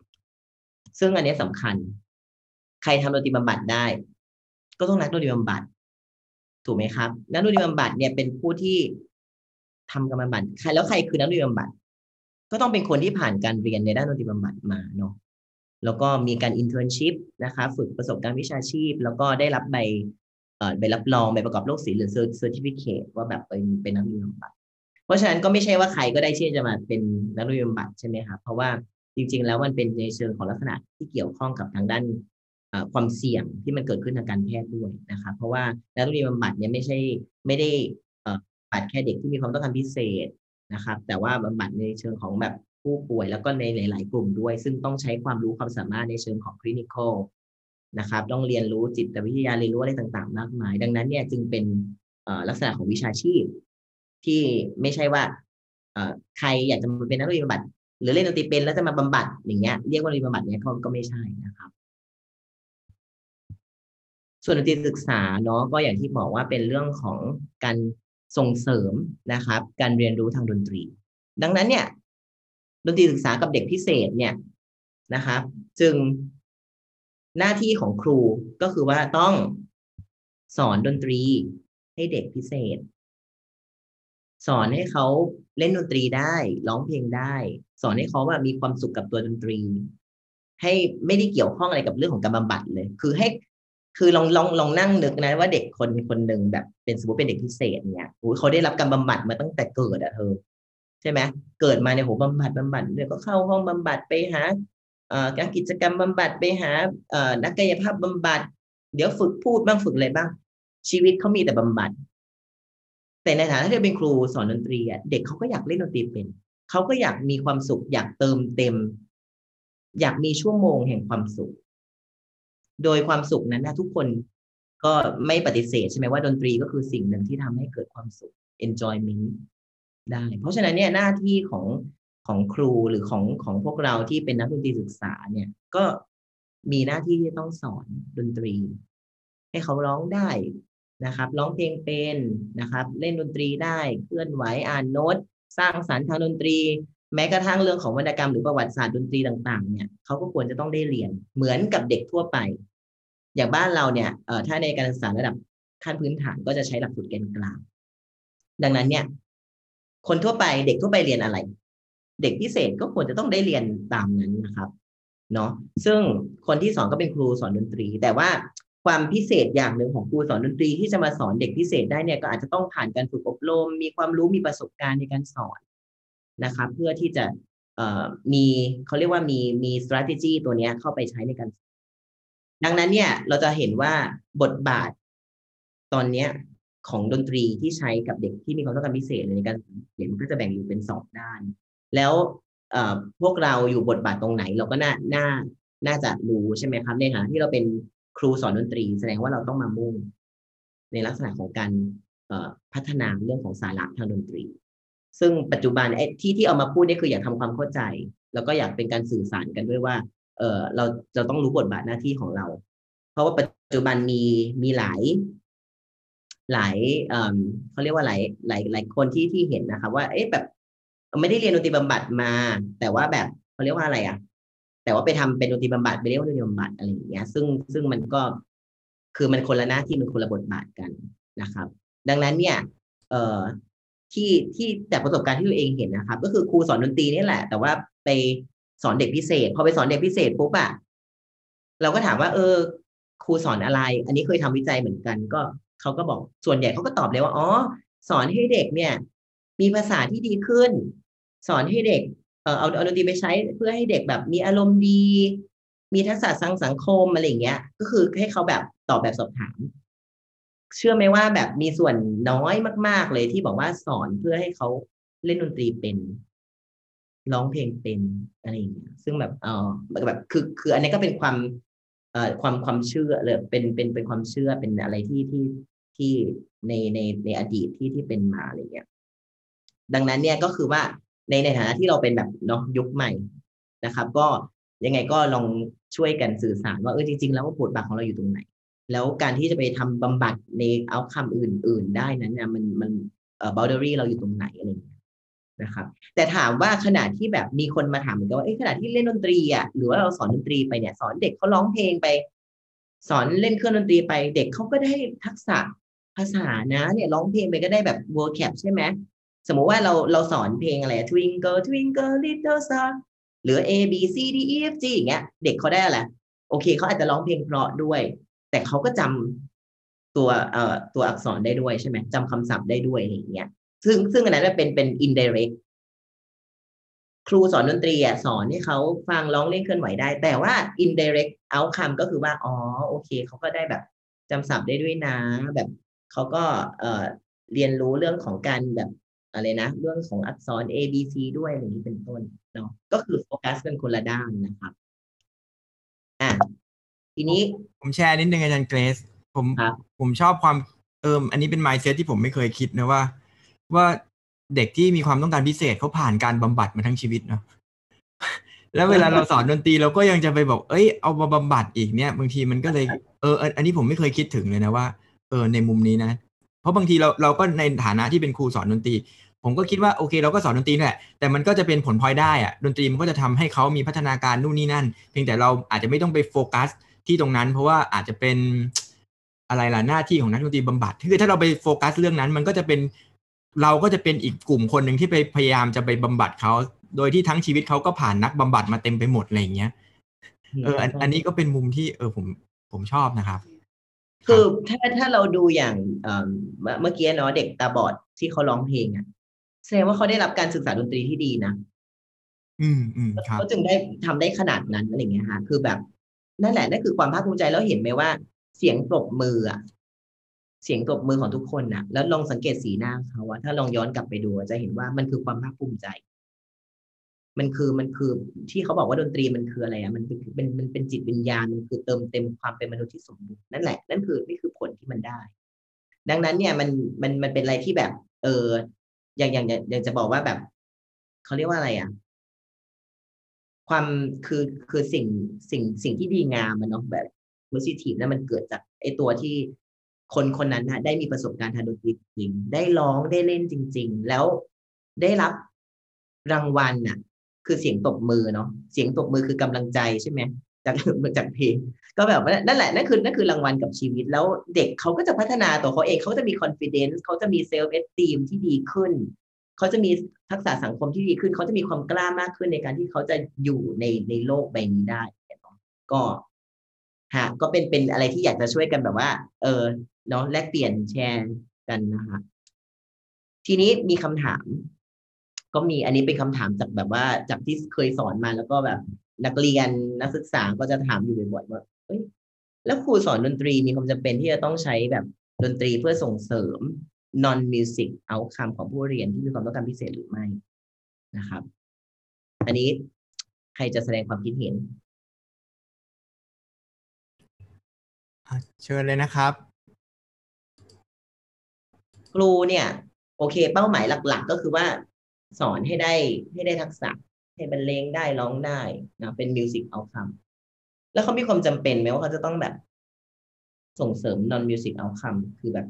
ในด้านที่แบบลักษณะของในด้านของของการบำบัดอะไรอย่างเงี้ยอารมณ์สังคมภาษาการสื่อสาร คิดว่าไงฮะเอาเมื่อนผมเรียกชื่อแล้วนะไม่ตอบอะกิตติพิษกิตติพิษนี่อยู่ไหมครับวสิน อยู่ครับอ่าวสินทร์เชิญครับ เข้าใจคำถามไหมลูก ไม่ค่อยครับ แต่ว่ากำลังกำลังเคียบเรียงอยู่ครับ ผมยังไม่เข้าใจคำว่า non musical outcome อะครับผม non musical outcome ก็คือเป้าหมายที่ไม่ใช่ดนตรี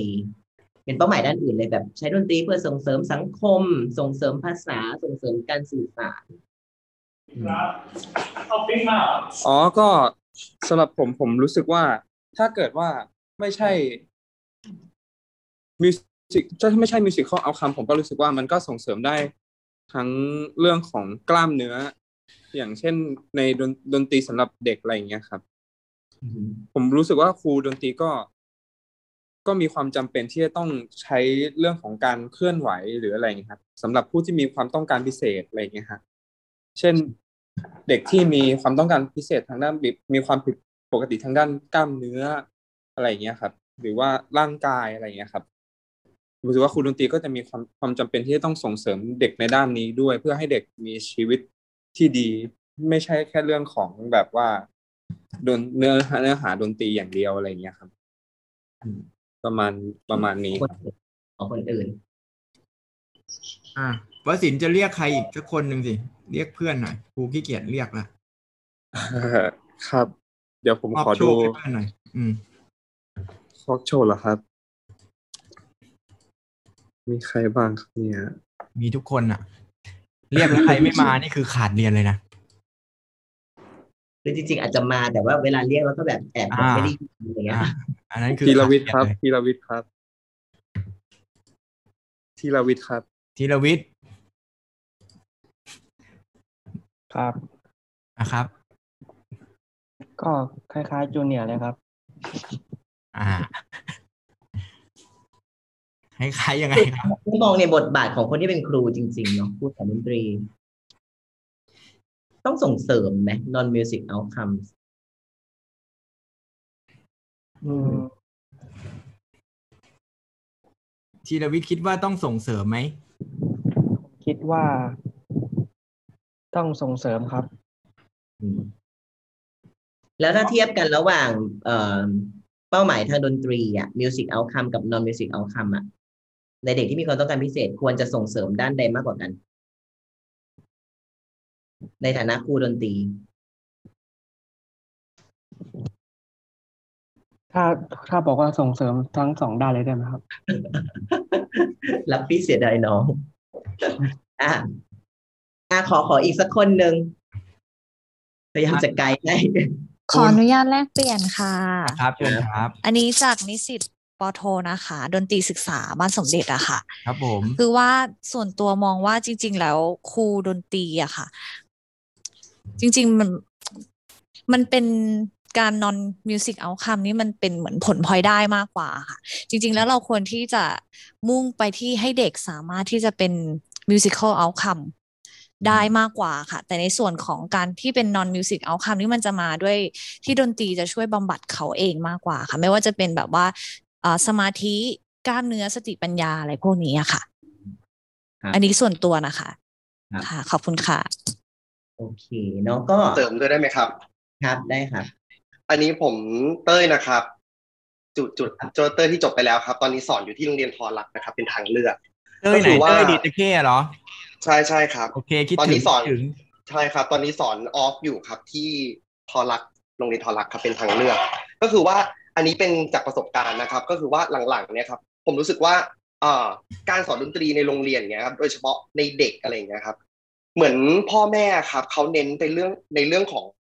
อ่า non music outcome ซะเยอะ คือเหมือนแบบว่าเน้นเรื่องทักษะ EF อะไรเงี้ยขนาดที่ไม่ได้เป็นเด็กพิเศษนะครับ หลังๆเนี่ยครับพ่อแม่ไม่ได้ภูมิใจกับอ่าที่ลูกเล่นดนตรีได้ แต่แบบว่าภูมิใจในเรื่องของการจัดการ สมมติว่าเราเล่นองซอมโบอย่างเงี้ยครับแบบออกง่ายๆนะครับ พ่อแม่เขาจะรู้สึกว้าวว่าเฮ้ยลูกฉันรู้หน้าที่ในการที่จะต้องทำนู่นทำนี่ มากกว่าที่ลูกเขาจะสามารถレスปอนตามตัวดำได้อะไรอย่างเงี้ยครับแบบอันนี้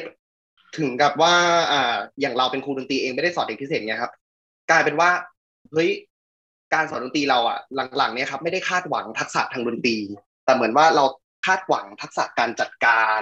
สังคมอ่าการย้ำคิดย้ำทำอะไรอย่างเงี้ยมาก แล้วก็ ดูว่าผู้ปกครองครับเขาจะมองในเรื่องเนี้ยครับซะเยอะสำหรับพ่อแม่รุ่นใหม่นะครับ อันนี้ก็เป็นที่มาแชร์ครับ จากประสบการณ์นะครับก็จริง ๆ แล้วก็เป็นเป็นอย่างนั้นจริงๆไปถือว่า โดยโดยโดยโดยโดยภาพรวมนะฮะด้วยด้วยด้วยสื่อต่างๆ หรืออะไรอย่างเงี้ย ก็คือบางบางครั้งเนี่ยมันเกิดการแยกกันไม่ออกระหว่างบทบาท ระหว่างแบบดนตรีศึกษานักดนเอ่อครูสอนดนตรี กับนักดนตรีบำบัดใช่ไหมครับ ดังนั้นเนี่ยก็ในในในฐานะที่เราเป็น เป็นครูเราอาจจะต้องมีการสื่อสารตัวนี้ เพื่อเพื่อให้ให้เกิดการชัดเจน แต่ถามว่าเราเป็นครูสอนดนตรีแล้วเอ่อเรื่อง non music outcome อะมันก็คือผลพลอยได้จริง ๆ แต่เราไม่ได้ไม่ได้มาแบบว่ามาตั้งว่าแบบเฮ้ย เดี๋ยววันนี้จะมาแบบบำบัดจะมาส่งเสริมด้าน EF ด้านนี้ด้านนี้ด้านนี้นะไม่ใช่นะคือมันก็จะผิดหลักของการที่เราเป็นครูที่จะต้องสอนดนตรี ซึ่งเราก็มีคอนเทนต์ตามและมาตรฐานตัวชี้วัดตามหลักสูตรเกณฑ์การการศึกษาขั้นพื้นฐานอยู่แล้ว ถูกไหมครับ เพราะฉะนั้นเนี่ย อันนี้คือคืออาจจะต้องเป็นการที่จะช่วยกันสื่อสารให้ให้เกิดความชัดเจน แต่ว่าเราก็ไม่ได้ไปปฏิเสธนะว่าแบบเฮ้ยไม่ดนตรีจะไม่ได้ช่วยแต่ว่าในมันไม่ใช่ boundary ของเราไม่ใช่หน้าที่เรา แต่ถามว่าการที่เด็กมา enjoy กันมาอยู่ร่วมกันมีองซอมเล่นดนตรีด้วยกัน มันก็นำมาซึ่งทักษะทางสังคม ปฏิสัมพันธ์นะครับเป็นต้นเนาะก็ก็ก็ขอบคุณที่ที่แชร์กันนะครับ ดังนั้นเนี่ย คำตอบของข้อนี้คือจะเป็นเป็นคำตอบที่ว่าในในในบทบาทหน้าที่ของครูจริง ๆ แล้วเนี่ย ก็ต้องส่งเสริม music outcome แต่ส่วน non music outcome มันเป็น indirect ที่เป็นผลพลอยได้ ซึ่งครูก็ไม่ได้ไปตั้งเป้าว่า จะต้องแบบทำตรงนี้ให้ได้ตรงนี้ให้ได้ ไม่ไม่ได้ไม่ได้ไปตั้งโกของการอ่อการสอนว่าจะส่งเสริม non music outcome แต่ว่าโกของเราคือ music outcome เนาะอืมโอเค อีกคำถามหนึ่งค่ะ ก็บอกว่านักดนตรีบำบัดอ้าวแล้วตัวนักดนตรีบำบัดเองล่ะก็จะมีนักดนตรีบำบัดบางคนนะ บอกว่าเฮ้ยแล้วแล้วตัวฉันเนี่ยจะต้องแบบสอนให้เขาได้ music outcome ไหมสอนให้เด็กเด็กที่มีความต้องการพิเศษได้ music outcome อันนี้มองในมุมกลับกันนะคิดว่าไงฮะมันใช่ boundary ของนักดนตรีบำบัดไหมขออนุญาตค่ะครับค่ะหนูดีดานะคะนักศึกษาดนตรีบำบัดนะคะ ก็คิดว่าตัว musical outcome เนี่ยค่ะ ก็คือไม่จำเป็นที่จะต้องให้มันเกิดขึ้นในการบำบัดของเรา เพราะว่าเหมือนว่าเด็กๆเนี่ยที่มาหาเราเนี่ย เขาต้องการเป้าหมายทางด้านอื่นเกี่ยวกับด้านสุขภาพ หรือว่าแบบด้านร่างกายจิตใจสังคมการสื่อสารอะไรเงี้ยค่ะ เพราะฉะนั้นแบบเขาจะเล่นดนตรีไม่ได้เลยก็ไม่เป็นไร แต่แค่ว่าเขาอะได้เล่นกับเรา แล้วก็เกิดสัมพันธภาพในการรักษาด้วยกันเนี่ยค่ะ ก็จะได้ออกมาเป็น non musical goal มากกว่า ใช่โอเคครับ ก็ขอบคุณมากครับอะมีมีท่านใดจะแชร์อีกไหมครับไม่มีเงียบ โอเค คือจริงๆมันก็เหมือนที่ที่เอ่อจีดาบอกเมื่อกี้เนอะว่าเออมันแยกกันนะมันมันมันต้องแยกกันเช่นแบบว่า สมมติว่าคือปกตินักเรียนบัตรไม่ได้มีเป้าหมายที่จะต้องว่าเฮ้ยเธอจะต้องร้องเพลงเพราะอะนะคะเพราะว่าจริงๆแล้วนักเรียนบัตรเนี่ยใช้ตัว music intervention เนี่ยในการที่จะแบบ เออ reach non music เอาคำมากกว่า ถ้ามามัวให้ร้องเพลงเพาะเนี่ย เช่นเวลาครูสอนดนตรีแบบเวลาสอนร้องเพลงอะครูต้องเปิดปากต้องแบบหาวต้องแบบอะไรนะ ต้องต้อง posture อย่างนี้เสียงอย่างนี้ต้องเพราะเดี๋ยวเพี้ยนเดี๋ยวอะไรอย่างเงี้ยคือมันมันคนละแบบกันแล้วมันคือเป็นมันมันคนละด้านอะเนาะก็ซึ่งซึ่งมันมันไปด้วยกันไม่ได้นะครับ ก็ก็ขอบคุณมากที่ที่แชร์กันนะครับโอเคอ๋อคราวนี้ว่าอ๋อมันคือก็คือเหมือนสวนทางกันใช่ไหมครับ สำหรับครูดนตรีอย่างเราเนี่ยครับก็คือเอา music เป็นหลักใช่ไหมครับแต่สำหรับนักบำบัดเนี่ยก็คือว่าเอาทักษะด้านอื่นที่เป็น non เป็นหลัก แต่อะกลายเป็นว่าอย่างเราเนี่ยครับ non-music outcome ของของครูดนตรีกลายเป็นว่าเป็นผลพลอยได้ของเราแทนแต่สำหรับนักบำบัดเนี่ยคืออะความเป็น musician กลายเป็นผลพลอยได้ของเขาไปนี้ใช่ไหมครับใช่มิวสิกสกิลคือถามว่า ถามว่านักบำบัดเนี่ยเออหมายหมายถึงว่าก็คือเขาก็ไม่ได้มุ่ง music outcome มันเนาะแต่ว่า บางครั้งเนี่ยเด็กเขาอาจจะมีความสามารถอยู่แล้วเขาก็อาจจะร้องเพลงเพราะการที่เด็กร้องเพลงได้แบบ in tune อะได้ตรงเสียงนะในขณะที่บำบัดไปด้วยอะมันเป็นการมันเป็นปฏิสัมพันธ์ทางดนตรีที่ดีนะถูกไหมคะเพราะฉะนั้นเนี่ยการการจะบำบัดได้ดีคือเขาต้องต้องเกิดจากเอ่อต้องมี interaction มีมีปฏิสัมพันธ์ระหว่างกันระหว่างกับตัวดนตรี เด็กต้องได้ร้องได้เล่นอะไรอย่างเงี้ยแต่เพียงแค่ว่านักบำบัดก็จะไม่ได้ไปโฟกัสเรื่องของแบบเฮ้ยจะต้องร้องตรงเสียงต้องแบบ ได้ดีอะไรอย่างนี้มันไม่ใช่ หรือว่ต้องร้องได้จบเพลงบางคนอาจจะไม่ร้องก็ได้นะครับเนาะโอเค อันนี้ก็น่าจะแบบ เอ่อ ได้ได้ได้ได้แนวคิดอะไรหลายๆอย่างเนาะจากจากสองคำถามนี้นะครับ ขออนุญาตไปต่อเนาะในฐานะที่เราเป็นครูสอนดนตรี อืม อันนี้มาในเรื่องของพวกเราดีกว่าว่า หากเราต้องการสอนดนตรีสำหรับผู้เรียนที่มีความต้องการพิเศษ เราต้องรู้อะไรบ้าง นะครับ สิ่งที่ควรจะต้องรู้ก็คือหนึ่งต้องรู้จักเข้าใจผู้เรียนเป็นอย่างดีเนาะอย่างที่วิธีสอนไปช่วงต้นว่า เรื่องลักษณะความต้องการจำเป็นประเภทเด็กที่มีความต้องการพิเศษ ความต้องการของเขาความชอบ จุดเด่นของเขาคืออะไร ability ของเขาคืออะไร นี่คือเป็นสิ่งที่เราต้องค้นหา เวลาเราเจอเด็กพิเศษ บางทีเราอาจจะไม่รู้หรอกว่าเขาเป็นออทิซึมเขาเป็นความบกพร่องทางสติปัญญาเราอาจจะไม่รู้เลยว่าเขาเป็นประเภทอะไร แต่สิ่งที่ครูต้องรู้คือครูต้องรู้จักเขา ต้องมีการอะไรนะครับประเมินสัมภาษณ์ผู้ปกครองนู่นนี่นั่นคือเพื่อทำความรู้จักเขาให้ได้ ดังนั้นเนี่ย สิ่งที่จะต้องทำความรู้จักเขาก็คือว่า คือต้องรู้จักว่าเขามีความต้องการอะไร แล้วจุดเด่นของเขาหรือความชอบความถนัดเขาคืออะไรการจะสอนดนตรีได้ดีนั้นเนี่ย ต้องเป็นไปในตามความชอบของเด็กนะ เคยสมัยก่อนก็มีเหมือนกันแบบเออคุณพ่อคุณแม่แบบเออให้ลูกเรียนเป็นโน แต่จริงๆเด็กไม่อยากเรียนเป็นโนเด็กอยากเรียนร้องเพลง แต่ก็ต้องโอ้โหทรมานกับการเรียนเป็นโนเพราะเป็นโนมันช่วยส่งเสริมนู่นนี่นั่นอะไรอย่างเงี้ยมากคือคือเด็กก็จะไม่ประสบความสำเร็จในการเรียนอันนี้คือเหมือนเด็กทั่วไปอะนะคะเพราะฉะนั้นเนี่ยเออเราต้องดูตามความชอบความถนัดของเขา แต่ว่าเด็กเล็กบางทีเราอาจจะยังไม่ชัดเจนใช่ไหมคะดังนั้นเนี่ยไอ้กิจกรรมเอ่อ general music classroom ที่เราสอนกันอยู่ นั่นก็คือเป็นกิจกรรมที่ทำให้เด็กได้สัมผัสกับทุกสาระทุกทักษะทางดนตรี ให้เขาได้ได้ได้สัมผัสกับทุกองค์ประกอบของดนตรีทุกทักษะเนาะเพื่อเขาโตมาปุ๊บเนี่ยครูก็ต้องเหมือนมีเลนส์ที่ดีในการสอนว่าเฮ้ยคนนี้น่าจะแบบถนัดอันนี้นะคนนี้น่าจะเก่งอันนี้ก็ลองให้เขาไปเรียนดูนะครับอันที่สองต้องรู้หลักการศึกษาสำหรับคนพิการหกประการที่ได้พูดไปแล้วนะครับ ซึ่งเป็นหลักสำคัญในการที่จะเป็นแนวทางในการจัดศึกษา สามรู้รูปแบบชั้นเรียนดนตรีนะครับ เดี๋ยวก็จะมาแชร์กันเนาะแล้วก็รู้แนวทางการออกแบบหลักสูตร ว่าจริง ๆ แล้วเออควรจะเป็นยังไงหลักสูตรดนตรี เด็กพิเศษควรจะเป็นยังไงนะครับ แล้วก็อันที่ห้ารู้หลักและเทคนิคการออกแบบการเรียนรู้ แล้วก็สำคัญที่สุดคือจัดหลักจิตวิทยาเนาะในการที่จะจัดการชั้นเรียนแล้วก็พฤติกรรมในการเรียนกันในห้องเรียนนะครับในเรื่องรูปแบบชั้นเรียนดนตรีเนี่ยนะครับ ก็จะมีอยู่ หลากหลายมากเลยเนาะเด็กพิเศษเนี่ย เวลาเราสอนดนตรีเด็กพิเศษเราสอนที่ไหนได้บ้างหนึ่งชั้นเรียนรวม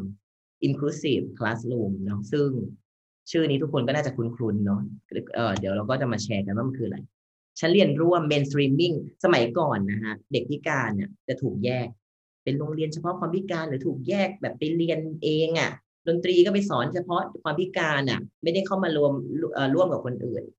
ต่อมาเนี่ยเขาก็มีแบบมีมีวัฒนาการที่ดีขึ้น แล้วก็เอาเห็นความสำคัญของของเอ่อของการอยู่ร่วมกันเขาก็เกิด mainstreaming school ขึ้นมา mainstreaming ก็คือแบบเอาเด็กเอ่อคลาสเขามีอยู่แล้วแหละเช่นคลาสดนตรีศิลปะอะไรที่คลาสอะไรที่ง่าย ๆ ที่เด็กเรียนได้เขาจะเอามาลงตรงนั้น ก็คือว่า เอ่อเอาเด็กเข้ามาเรียน นะครับ คนเอาเด็กพิเศษเข้ามาเรียน แต่เด็กปกติทั่วไปเขาเรียนอะไรก็เรียนตามเขาไปนั่นแหละ ไม่ได้มีการแบบปรับเปลี่ยนหรืออะไร สอบก็สอบเหมือนคนอื่นเขาอะไรอย่างเงี้ย ไม่ได้มีการออกแบบการเรียนการสอนที่มันเฉพาะเด็กพิเศษคนนั้นเพื่อเพื่อไปเรียนรวมกับคนอื่นนะครับเอ่อดังนั้นไอ้ mainstreaming เนี่ยคือคือเป็นเป็นเป็นแนวทางที่ที่ที่เอ่อในในอดีตที่ผ่านมา แต่ปัจจุบันเรา move to inclusive education ใช่ไหมคะก็คือ เป็นชั้นเรียนรวม ซึ่งเราให้ความสำคัญกับคนทุกคนในชั้นเรียน เด็กพิเศษที่เข้ามาเรียนเนี่ยต้องทำยังไงให้เขาเรียนรวมกับคนอื่นที่ได้มากที่สุด แล้วก็มีการปรับเปลี่ยนอำนวยความสะดวกเด็กพิเศษ และเด็กทุกคนให้สามารถเรียนรู้ร่วมกันได้เนาะเราสอนดนตรีเนี่ย ก็จะมีครูสอนดนตรีที่ไปบรรจุอยู่ในชั้นเรียนพิเศษ เออไม่ใช่เออสอนดนตรีในในในแยกเขาเรียกว่าชั้นเรียนแยกนะครับ ในโรงเรียนเโรงเรียนชั้นเรียนพิเศษ เฉพาะเด็กพิการ ในโรงเรียนทั่วไปก็คือสมมติเนี่ย inclusive school แต่ว่าเออเป็นเป็นชั้นเรียนแยกห้องเรียนคู่ขนานเนี่ยถ้าเกิดใครใครเป็นครูสอนอยู่แล้วก็น่าน่าจะเคยเจอว่าเอ้ยมีกลุ่มเด็กพิเศษอยู่กลุ่มหนึ่งไปเรียนห้องเรียนแยกอะไรเงี้ยดังนั้นก็จะมีการสอนดนตรีสำหรับเฉพาะเด็กพิเศษในกลุ่มห้องเรียนแยกเหมือนกันเนาะเอ่ออันที่สามนะครับ ชั้นเรียนเฉพาะโรงเรียนความพิการซึ่ง เราจะมีโรงเรียนเฉพาะความพิการอยู่ special school เช่นโรงเรียนเอ่อโสตศึกษาสำหรับหูหนวกโรงเรียนสอนคนตาบอด โรงเรียนปัญญานุกูลต่าง ๆ ที่สอนเด็กที่มีความบกพร่องทางสติปัญญา ซึ่งโรงเรียนเหล่านี้จะมีครูสอนดนตรีอยู่นะครับ แล้วครูสอนดนตรีกลุ่มนั้นก็จะก็จะสอนเด็กเฉพาะความพิการนะซึ่งซึ่งอย่างโรงเรียนโสตศึกษาเนี่ยเขาก็จะมีแบบโอ้โห มีการประกวดเลยนะ ประกวดอังกะลุงเด็กหูหนวกนะ อะไรอย่างเงี้ย ประกวดเต้นอะไรอย่างเงี้ยเป็นต้นคือ คือเขาก็ค่อนข้างที่จะแบบให้ความสำคัญกับดนตรีด้วยเนาะอีกกลุ่มหนึ่งคือการสอนที่บ้านโฮมสกูลก็มีนะครับ แล้วก็ private ก็คือเป็นสิ่งที่พวกเราพวกเอ่อหลาย ๆ คนก็น่าน่าจะสอนกันอยู่เป็นเป็นชั้นเรียนเดี่ยวเนาะก็อันนี้เป็นโมเดลของชั้นเรียนสำหรับเด็กพิเศษที่ที่เราในฐานะที่เราเป็นครูสอนดนตรีเราสามารถที่จะแบบไปไป contribute เนาะไปแบบไปสอนตรงนี้ได้นะครับ โดยเฉพาะชั้นเรียนรวม ซึ่งเมื่อกี้กล่าวไว้ว่ามันเป็นปัจจุบันเนี่ยเราเราให้ความสำคัญมากๆกับ inclusive classroom นะครับ เรามาดูภาพนี้กันดีกว่าทุกคนทุกคนเห็นไหม ภาพนี้มีสัตว์อะไรบ้าง อันนี้อะไร อีกาใช่ไหมนกใช่ไหม มีลิง เพนกวิน มีช้าง มีปลาใช่ไหมฮะ แล้วก็ อะไรนะแมวน้ำแล้วก็หมาสุนัขเนาะเขาบอกว่า for a fair selection everybody has to take uh, the ex, uh, same exam please climb that tree บอกว่า เอ้ย เพื่อความยุติธรรมนะ ในการคัดเลือกอะนะ ผู้เข้าร่วมทุกคนเนี่ย เหมือนเปรียบเสมือนในห้องเรียนนะ จะต้องสอบโดยข้อสอบเดียวกัน คือ ปีนขึ้นต้นไม้ อะใครจะชนะเนี่ย ใครจะได้คะแนนสูงสุดในเนี้ย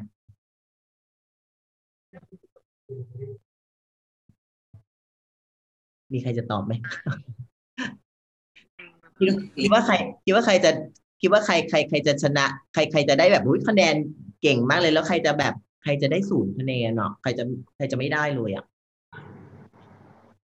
ลิงค่ะ ลิงค่ะ ลิงชนะ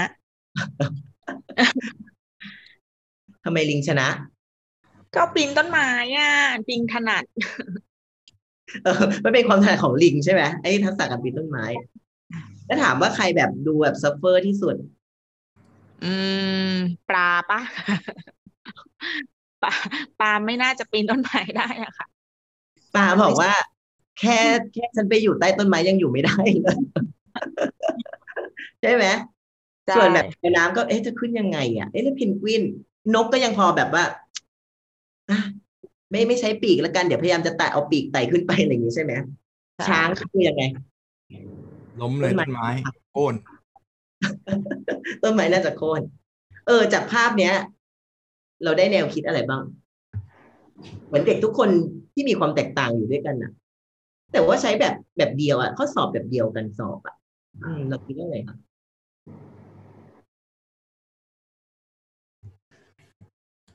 คิดว่ามันแบบมันแฟร์ไหมอะเขาบอกว่า for a fair selection นะ แต่มันแฟร์สำหรับคนทุกคนในนี้ไหมกับกับสัตว์ทุกตัวในนี้ไหมมันก็ ใช่ไหมเหมือนมันมันก็ไม่แฟร์ใช่ไหมคะเพราะฉะนั้นเนี่ย เหมือนกันเวลาแบบ เรานึกถึงนะ ถ้าในห้องเรียนของเราอะมีเด็กที่มีความหลากหลายอยู่ในห้องเรียนแต่ละคนมี learning style ที่แตกต่างกัน ไม่ใช่เฉพาะแค่เด็กที่มีความต้องการพิเศษ ในในเชิง inclusive education เนี่ยการเรียนรวมอะเราไม่ได้โฟกัสแค่เด็กพิเศษ แต่เราโฟกัสเด็กทุกคนในห้องเรียน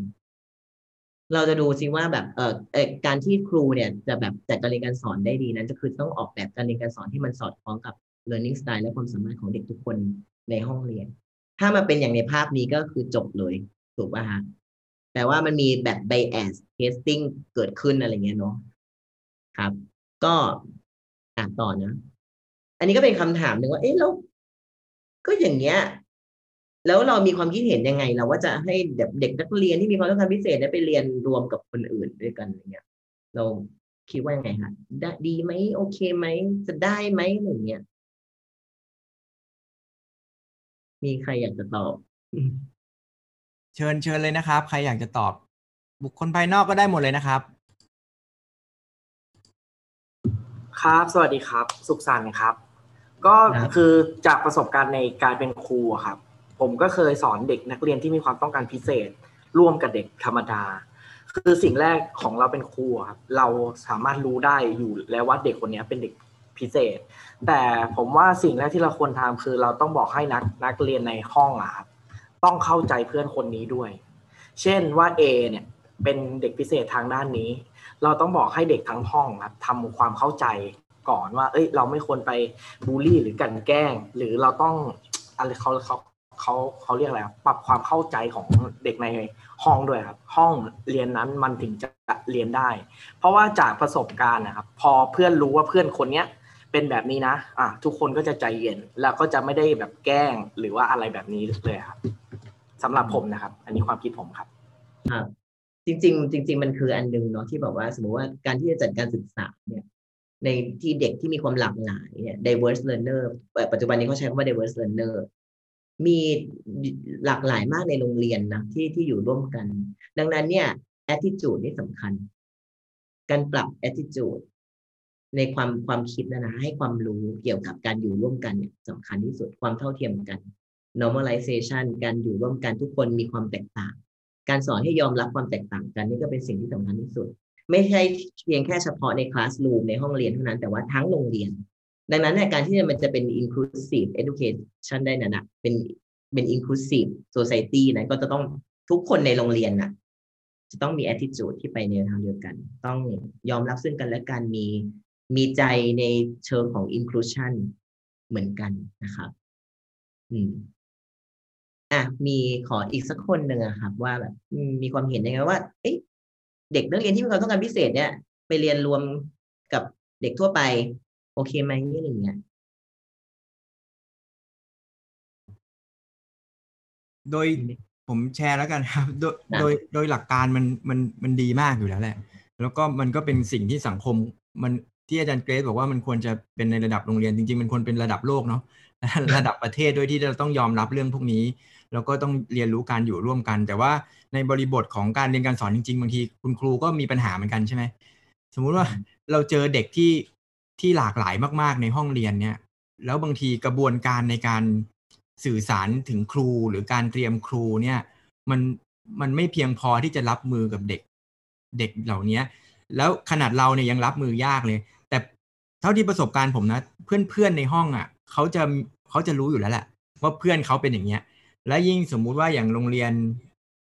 ที่สาธิตอย่างเงี้ยเขาจะให้ให้เด็กพวกนี้เรียนรวมกับกับเพื่อนๆตั้งแต่เด็ก ๆ แล้วเขาก็จะแมทชิ่งหรือจับคู่เลยว่าเด็กเด็กคนนี้จะเรียนอยู่กับห้องนี้ แล้วก็จะมีเพื่อนที่เป็นห้องเรียนปกติเนี่ยเด็กปกติเนี่ยคอยประคองหรือคอยจับไป แล้วเขาจะไม่เอาไปเด็กอย่างเงี้ยไปไว้แบบกลุ่มที่มีคู่อริกันหรืออะไรอย่างเงี้ยเพราะฉะนั้นมันจะต้องเป็นเขาเรียกว่าต้องทั้งกระบวนการเนาะในการจัดการเรียนมันไม่ใช่แค่ ห้องเรียนดนตรีหรือคุณครูดนตรีอย่างเดียวเนี่ยถ้าเกิดทั้งโรงเรียนเนี่ยมันมีมันมีเขาเรียกว่ามันมีระบบ หรือว่ามีวิธีการในการสื่อสาร แล้วก็การจัดการทำให้การอยู่ในโรงเรียนของเด็กที่มีความต้องการพิเศษเนี่ยเป็นไปอย่างสมูทอะมันก็จะช่วยเหลือทั้งตัวเด็กเองก็ทั้งครู อันนี้ผมพูดแบบในเชิงอุดมคตินะแล้วและเห็นผมเห็นความพยายามในหลาย ๆ โรงเรียนที่จะทำแต่ในสภาพปัญหาจริงบางทีมันก็ลำบากจริงนะ เวลาเราสอนสอน สมมุติสอนร้องเพลงอย่างเงี้ย ทั้งห้องแล้วมีเด็กเด็กคนหนึ่งที่แบบอยู่ดีก็กรีดร้องขึ้นมา อะไรก็ไม่รู้อะไรอย่างเงี้ยมันครูเนี่ยต้องต้องประคองสติมากนะครับ แต่ว่าเท่าที่ประสบการณ์ของไอ้เพื่อนๆในห้องอะมันจะรู้แล้วแหละว่าเดี๋ยวเพื่อนมันจะไอ้นี่มันจะเป็นอย่างนี้อะไรเงี้ย บางทีนะเด็ก ๆ บางทีเขาจะมาบอกเราด้วย อาจารย์ครับ วันนี้เพื่อนจะเป็นอย่างนี้นะครับ หรือบางทีตัวเด็กเขาเองนะ ผมเคยเจอนะ เดินมาก่อนจะเริ่มห้องเรียน อาจารย์ครับ วันนี้หนูไม่ได้กินยามานะคะ เขาจะเดินมาบอกเราเองเลยอะไรอย่างเงี้ยก็อันนี้ลองแชร์ประสบการณ์นะครับ ก็ก็ก็เป็นอย่างนั้นนะครับครับก็คือในเชิงหลักการมันก็ดีเนาะมันก็ควรจะต้องมันมันมันก็ควรจะต้อง include ทุกคนเขาอยู่ด้วยกัน ก็เหมือนอย่างที่อาจารย์ปั่นว่าแบบว่า ใช่ แต่ว่าแล้วครูล่ะ จะจัดการยังไง คือครูเนี่ยเอ่อทั้งทั้งที่สอนมาตลอดเนี่ยเขาก็จะมีคำถามที่ว่า ก็ก็มันก็สวยหรูนะอาจารย์อาจารย์พูดอย่างเงี้ย แต่ว่าไอ้ที่เจอจริง ๆ มันมันไม่ใช่อย่างนั้น แล้วเราจะจัดการยังไงอะทำยังไงให้เขาอยู่ด้วยกันได้ล่ะอะไรเงี้ยก็เอ่อมันมันมันมันก็มันก็มีหลักการอยู่เนาะก็เดี๋ยววันนี้ก็เดี๋ยวจะมาลองมาแชร์กันว่า เอ้ยเราเราจะทำยังไงเพื่อแบบจะจัดการตรงนี้อะไรเงี้ย แต่ว่ามันก็เป็น มันก็ขึ้นอยู่กับประสบการณ์ด้วยนะครับหลายๆอย่างเนาะประสบการณ์ประสบการณ์นั้นไม่ใช่แค่ประสบการณ์ของการที่เราสอนอย่างเดียวแต่ว่าเมื่อกี้อย่างที่อาจารย์ปานบอกว่า นักเรียนเขาก็มาแชร์ด้วย ผู้ปกครองก็มาบอกด้วย นะว่าจะจะจะควรที่จะจัด manage ยังไงในสถานการณ์นั้นๆนะครับโอเคอะทีเนี้ยconcept ของ inclusion เนาะก็เมื่อกี้เราได้ discuss ไปแล้วก็คือว่าทุกคนต้องเรียนด้วยกันเรียนรู้ในการยอมรับความแตกต่างและโอกาสที่เท่าเทียมกันนะครับ โดยที่ทุกคนต้องได้ประโยชน์นะครับ จากการศึกษาอย่างทั่วถึง ไม่มีใครแบบ no child left behind ใช่ไหมครับ ไม่มีใครโดนทิ้งเนาะ โดยเด็กพิเศษนั้นน่ะถือว่าเป็นสมาชิกคนหนึ่งในชั้นเรียนเลยนะ ไม่ใช่แค่แบบ ไม่ใช่เป็น visitor คือเอ่อถ้าเป็น mainstreaming อะเรียนร่วมสมัยก่อนเขาเรียกว่าเด็กเด็กพิเศษคือ visitor เธอเธอฉันขอมาเรียนด้วย เธอเรียนอะไรกันฉันฉันเรียนได้ไม่ได้ก็แล้วแต่ แล้วแต่เธออะไรอย่างเงี้ยแต่ว่าถ้าเป็น inclusion นี่คือว่าเป็นเมมเบอร์เลยนะเป็นสมาชิก เข้ามาก็เหมือนคนอื่น แล้วเด็กพิเศษ เอาง่ายๆ คือคนทุกคนเด็กทุกคนในห้องเรียนก็คือมีความเท่าเทียมกัน บางครั้ง เราอาจจะไม่ต้อง just เลยว่าคนนี้พิเศษ คนนี้ตาบอด คนนี้หูหนวก คนนี้ออทิซึม คนนี้ไม่รู้ว่าเป็นอะไรอะไรเงี้ย คือเราอาจจะไม่มีคำถามนั้นเลย เพราะคนทุกคนน่ะมีความแตกต่าง มีความหลากหลายอยู่แล้ว แม้ว่าตัวตัวเราปัจจุบันอย่างที่เมื่อกี้อาจารย์ปั่นแชร์เรื่องอะไรนะ เอ๊ะเราหรือว่าบางทีเราคิดเราแบบ เรามีความต้องการพิเศษบ้างหรือเปล่าอะไรอย่างเงี้ยใช่ไหม มันก็มีโมเมนต์นั้นอยู่คือคนทุกคนมันก็มีความต้องการพิเศษอยู่อะไรอย่างเงี้ยเราพิเศษหรือเปล่านะ อะไรอย่างเงี้ยเออคือเราเรามี learning style อะเรามีการเรียนรู้ที่มันมีความแตกต่างกัน เรามีลักษณะที่แตกต่างกัน เพราะฉะนั้นแต่ละคนก็มีเลเวลของความต้องการพิเศษที่มันต่างกันนะครับดังนั้น inclusion ก็เลยไม่ได้มองว่า เออเนี่ย ถ้าเด็กพิการเข้ามาเรียนเนี่ยจะต้องแบบใส่ใจให้มากขึ้นไม่ใช่ ถ้ามัวแต่ใส่ใจเด็กพิการนะครับ แล้วก็ทำให้การเรียนการสอนเนี่ยช้าลงอย่างเงี้ย มันก็เด็ก ปกติเด็กทั่วไปก็จะเสียประโยชน์ เพราะฉะนั้นเนี่ยทำยังไงหล่ะครูจะสามารถที่จะทำให้ทุกคนได้ประโยชน์ในชั้นเรียนเนาะก็เป็นความท้าทายมากๆนะครับ แล้วก็เน้นเด็กทุกคนในการที่จะปรับการเรียนร่วมกันของเด็กทุกคนลดข้อจำกัดในการเรียนรู้ร่วมกัน แล้วก็หลักสำคัญในการที่จะ inclusion ได้นั้นเขาเรียกว่ามันเราจะต้องอำนวยความสะดวกเนาะปรับหลักสูตรวิธีการสอนหรือระบบการเรียนการสอนให้สอดคล้องกับความต้องการของเด็กแต่ละคน ก็เดี๋ยวจะมาแชร์กันว่า การ accommodation modification เนี่ยทำยังไงบ้างนะครับ เด็กทุกคนเนี่ยได้เรียนรายวิชาตามข้อกำหนดของหลักสูตร แปลว่า เราไม่ไปเปลี่ยนเป้าหมายใดทั้งสิ้น หลักสูตรแกนกลาง หรือมาตรฐานตัวชี้วัดต่างๆ นี่กำหนดมาไว้ยังไง เด็กทุกคนต้องได้เรียนเหมือนกัน และต้องไปถึงเป้าหมายนั้นเหมือนกัน เช่น เวลาเราจะไปไปเชียงใหม่ เออ ไปเชียงใหม่ เราไปได้กี่ทางฮะสมมุติบอกว่า เดี๋ยวพรุ่งนี้นะ เออเดี๋ยววันพรุ่งนี้ทุกคนต้องไปถึงเชียงใหม่ในเวลาเที่ยงเครื่องบินครับมีเครื่องบินรถเดิทันวไปได้ไหมร์ไฟ ไปรถไฟ เรือมีไหมไม่มีใช่ไหมขับรถไปจักรยานไหมเดินหรือวิ่งไปอะไรอย่างเงี้ย คือจะเห็นว่ามันมีความหลากหลายในวิธีการอยู่ใช่ไหมครับ แต่ว่าไปถึงเป้าหมายเดียวกันไหมถึงเหมือนกันแต่ว่าเพียงแค่ถ้าคนแบบ ถ้าคนจะขับรถไปก็จะต้องออกเร็วหน่อยอย่างเงี้ยถ้าคนขึ้นเครื่องบินก็จะสบายหน่อยอะไรอย่างเงี้ยใช่ไหมครับแต่ก็เสียเงินเยอะอะไรเงี้ยเป็นต้น เนี่ยมันคือมันคือเป้าหมายเดียวกันเราเราไม่ได้ไปเปลี่ยนคือบางครั้งเนี่ยเรามองว่าเฮ้ยเราสอนเด็กพิเศษ สอนเด็กพิการเราต้องไปลดเป้าหมายไปลดแบบปกติแล้วเด็กเนี่ยจะแบบเขาเรียกว่าอะไรนะ ปกติเคยให้เด็กทั่วไปเนี่ยร้องหนูมาลีสามรอบ แต่เด็กคนเนี้ยร้องแบบแค่แบบ หนึ่งบรรทัดก็พออะไรเงี้ยคือซึ่งไม่ใช่อย่าไปเปลี่ยนเขาอะไรเงี้ยนะครับ ก็คือหลักของ inclusion คือทุกคนต้องมีสิทธิที่เท่าเทียมกัน ก็วิดีโอนี้ก็เดี๋ยวเดี๋ยวลองลองให้ลองให้ดูนะครับว่าจริง ๆ แล้วเนี่ยเป็นเด็กพิเศษทั้งหมดนะไม่ไม่ใช่คลาส inclusion แต่ว่าอยากให้ดูว่าแบบเด็กที่อยู่ในวิวแชร์อย่างเงี้ยเขาเขาอยู่เขามีลักษณะยังไง แล้วเขาแบบ include เขาอยู่กับเพื่อนๆยังไงบ้างอย่างเงี้ยนะครับ ลองดู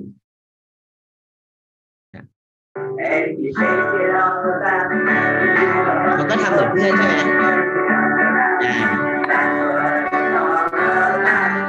สังเกตไหมว่าเมื่อกี้เขาเพื่อนหมุนใช่ไหมเขาก็เอาวิวแชร์แบบหมุนตามเพื่อนๆ คือเขาเต้นไปกับเพื่อนๆ ได้อะไรเงี้ยนะครับอะต่อ เดี๋ยวขอ forward ไป ตรงนี้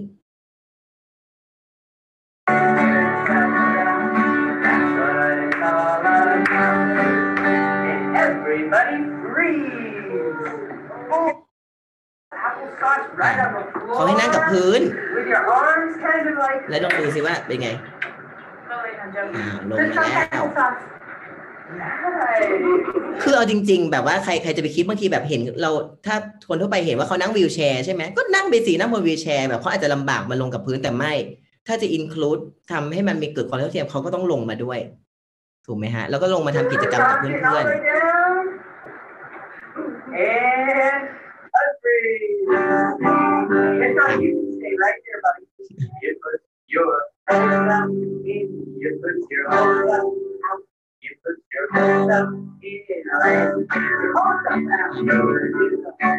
a freeze. It's on you. Stay right there, buddy. You put your hands up in. You put your hands up out. You put your hands up in. Hold up now. ๆอะดูว่าเขาหมุนยังไงอะอย่างเงี้ยเขาก็พยายามทำก็ก็อันนี้แค่เป็นตัวอย่างเล็กๆอะให้เห็นว่ามันไม่มีข้อจำกัดใดๆทั้งสิ้นในการที่เขาจะอยู่อยู่ด้วยกัน การจัดการกิจกรรมนะครับ เพราะว่าบางครั้งบางภาพเนี่ยเคยมี question มาว่าเอ้ยอย่างเงี้ยวิวแชร์จะทำยังไงอะจะไปเต้นกับเขายังไงจะไปอยู่กับเขายังไงเนี่ย คือมันการที่เราเป็นครูจะต้องมีความสามารถในการที่จะ accommodate หรืออำนวยความสะดวกในการที่เขาจะแบบ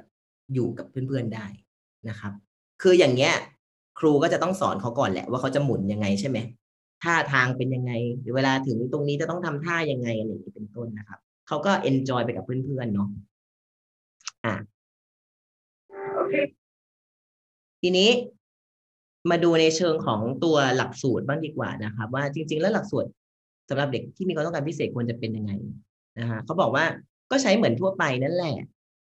นะครับหลักสูตรทั่วไปเลยหลักสูตรแกนกลางใช่ไหมเขาเรียนหลักสูตรแกนกลางก็ต้องแบบเรียนเหมือนคนอื่นเขายกเว้นเด็กที่มีความบกพร่องทางสติปัญญานะครับ อาจจะมีการปรับหลักสูตร เด็กที่มีความบกพร่องทางสติปัญญาเนี่ยบางทีเนี่ยการที่เขาถ้าเกิดเขามาเรียนในหลักสูตรเดียวกับเด็กปกติ แล้วว่าอาจจะเรียนไม่ทันเพื่อนอะไรเงี้ยเพราะด้วยจากข้อจำจำเอ่อจำกัดทางสติปัญญา ดังนั้นเนี่ยเอ่อก็เป็นข้อยกเว้นบางครั้งเนี่ยอาจจะต้องมีการปรับหลักสูตร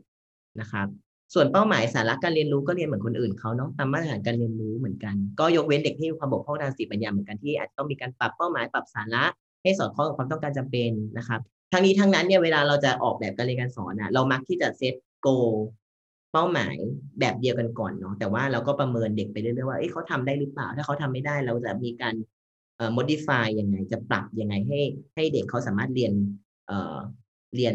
เรียนได้ แล้วก็ได้รับประโยชน์จากทางการศึกษา นะครับเด็กก็ต้องได้เรียนทุกอย่างเหมือนคนอื่น ทักษะดนตรีทฤษฎีดนตรีประวัติดนตรี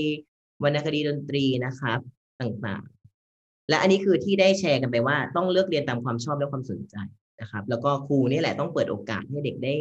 สัมผัสกับตัวดนตรีทุกอย่างและให้เขาเลือกตามที่เขาชอบนะครับเอ่อในหลักสูตรดนตรีเด็กเด็กเด็กพิเศษเนี่ยถ้าเป็นเด็กพิการนะครับเขาก็จะมีการ ทำแผนการศึกษาเฉพาะบุคคลเนาะเรียกว่าเอ่อ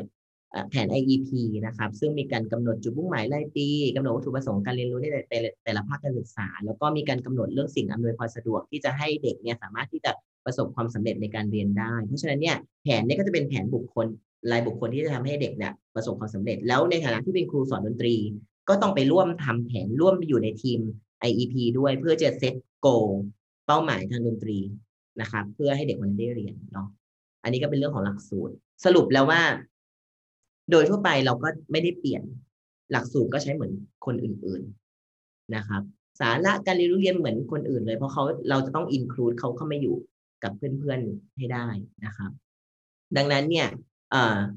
จึงจึงอันนี้คือเป็นหลักของ inclusion แต่ว่า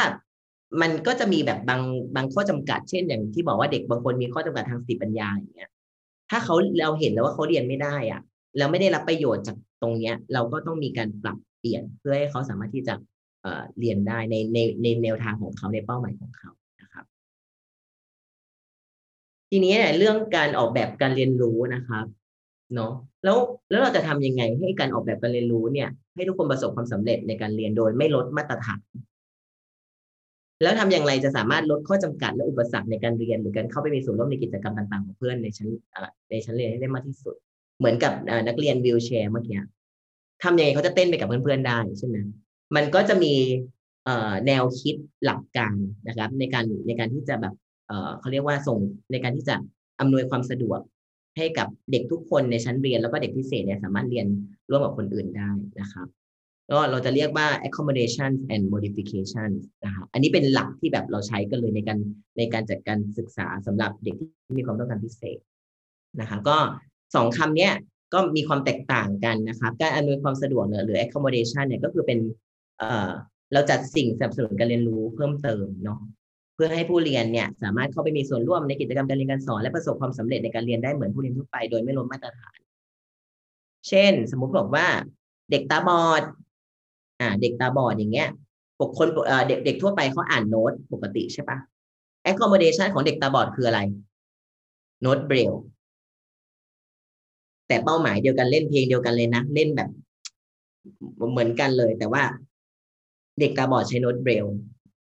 เอ่อหูหนวกล่ะ เข้ามาเรียนอยู่ในชั้นเรียนจะทำยังไงดี แบบเพื่อที่จะได้ได้ยินเสียงคือเขาไม่ได้ยินเสียงใช่ไหมก็บอกว่าอ๋อต้องมีล่ามภาษามือ เป็นคนที่จะแบบแปลงให้เขาเป็นคนเป็นเป็นคนส่งสารสื่อสารให้เขาเป็นต้นนี่คือ accommodation แต่เป้าหมายไม่ได้ไปเปลี่ยนเลย คือเขาก็เรียนเหมือนกับคนอื่น แต่เพียงแค่ว่ามีสิ่งอำนวยความสะดวกมาช่วย support เขา ส่วน modification เนี่ยมีความแตกต่างกันตรงที่ว่าเปลี่ยนเลยแหละเช่น เราเห็นว่า เอ้ยเขามีข้อจำกัดบางอย่าง โดยเฉพาะเด็กที่มีความบกพร่องทางสติปัญญานะก็คือแบบเขาอาจจะเรียนมาตรฐานเดียวกับคนอื่นไม่ได้อะไรเงี้ย ก็ต้องมีการเปลี่ยนหลักสูตร สาระการเรียนรู้กิจกรรมต่าง ๆ เพื่อให้เขาสามารถเรียนได้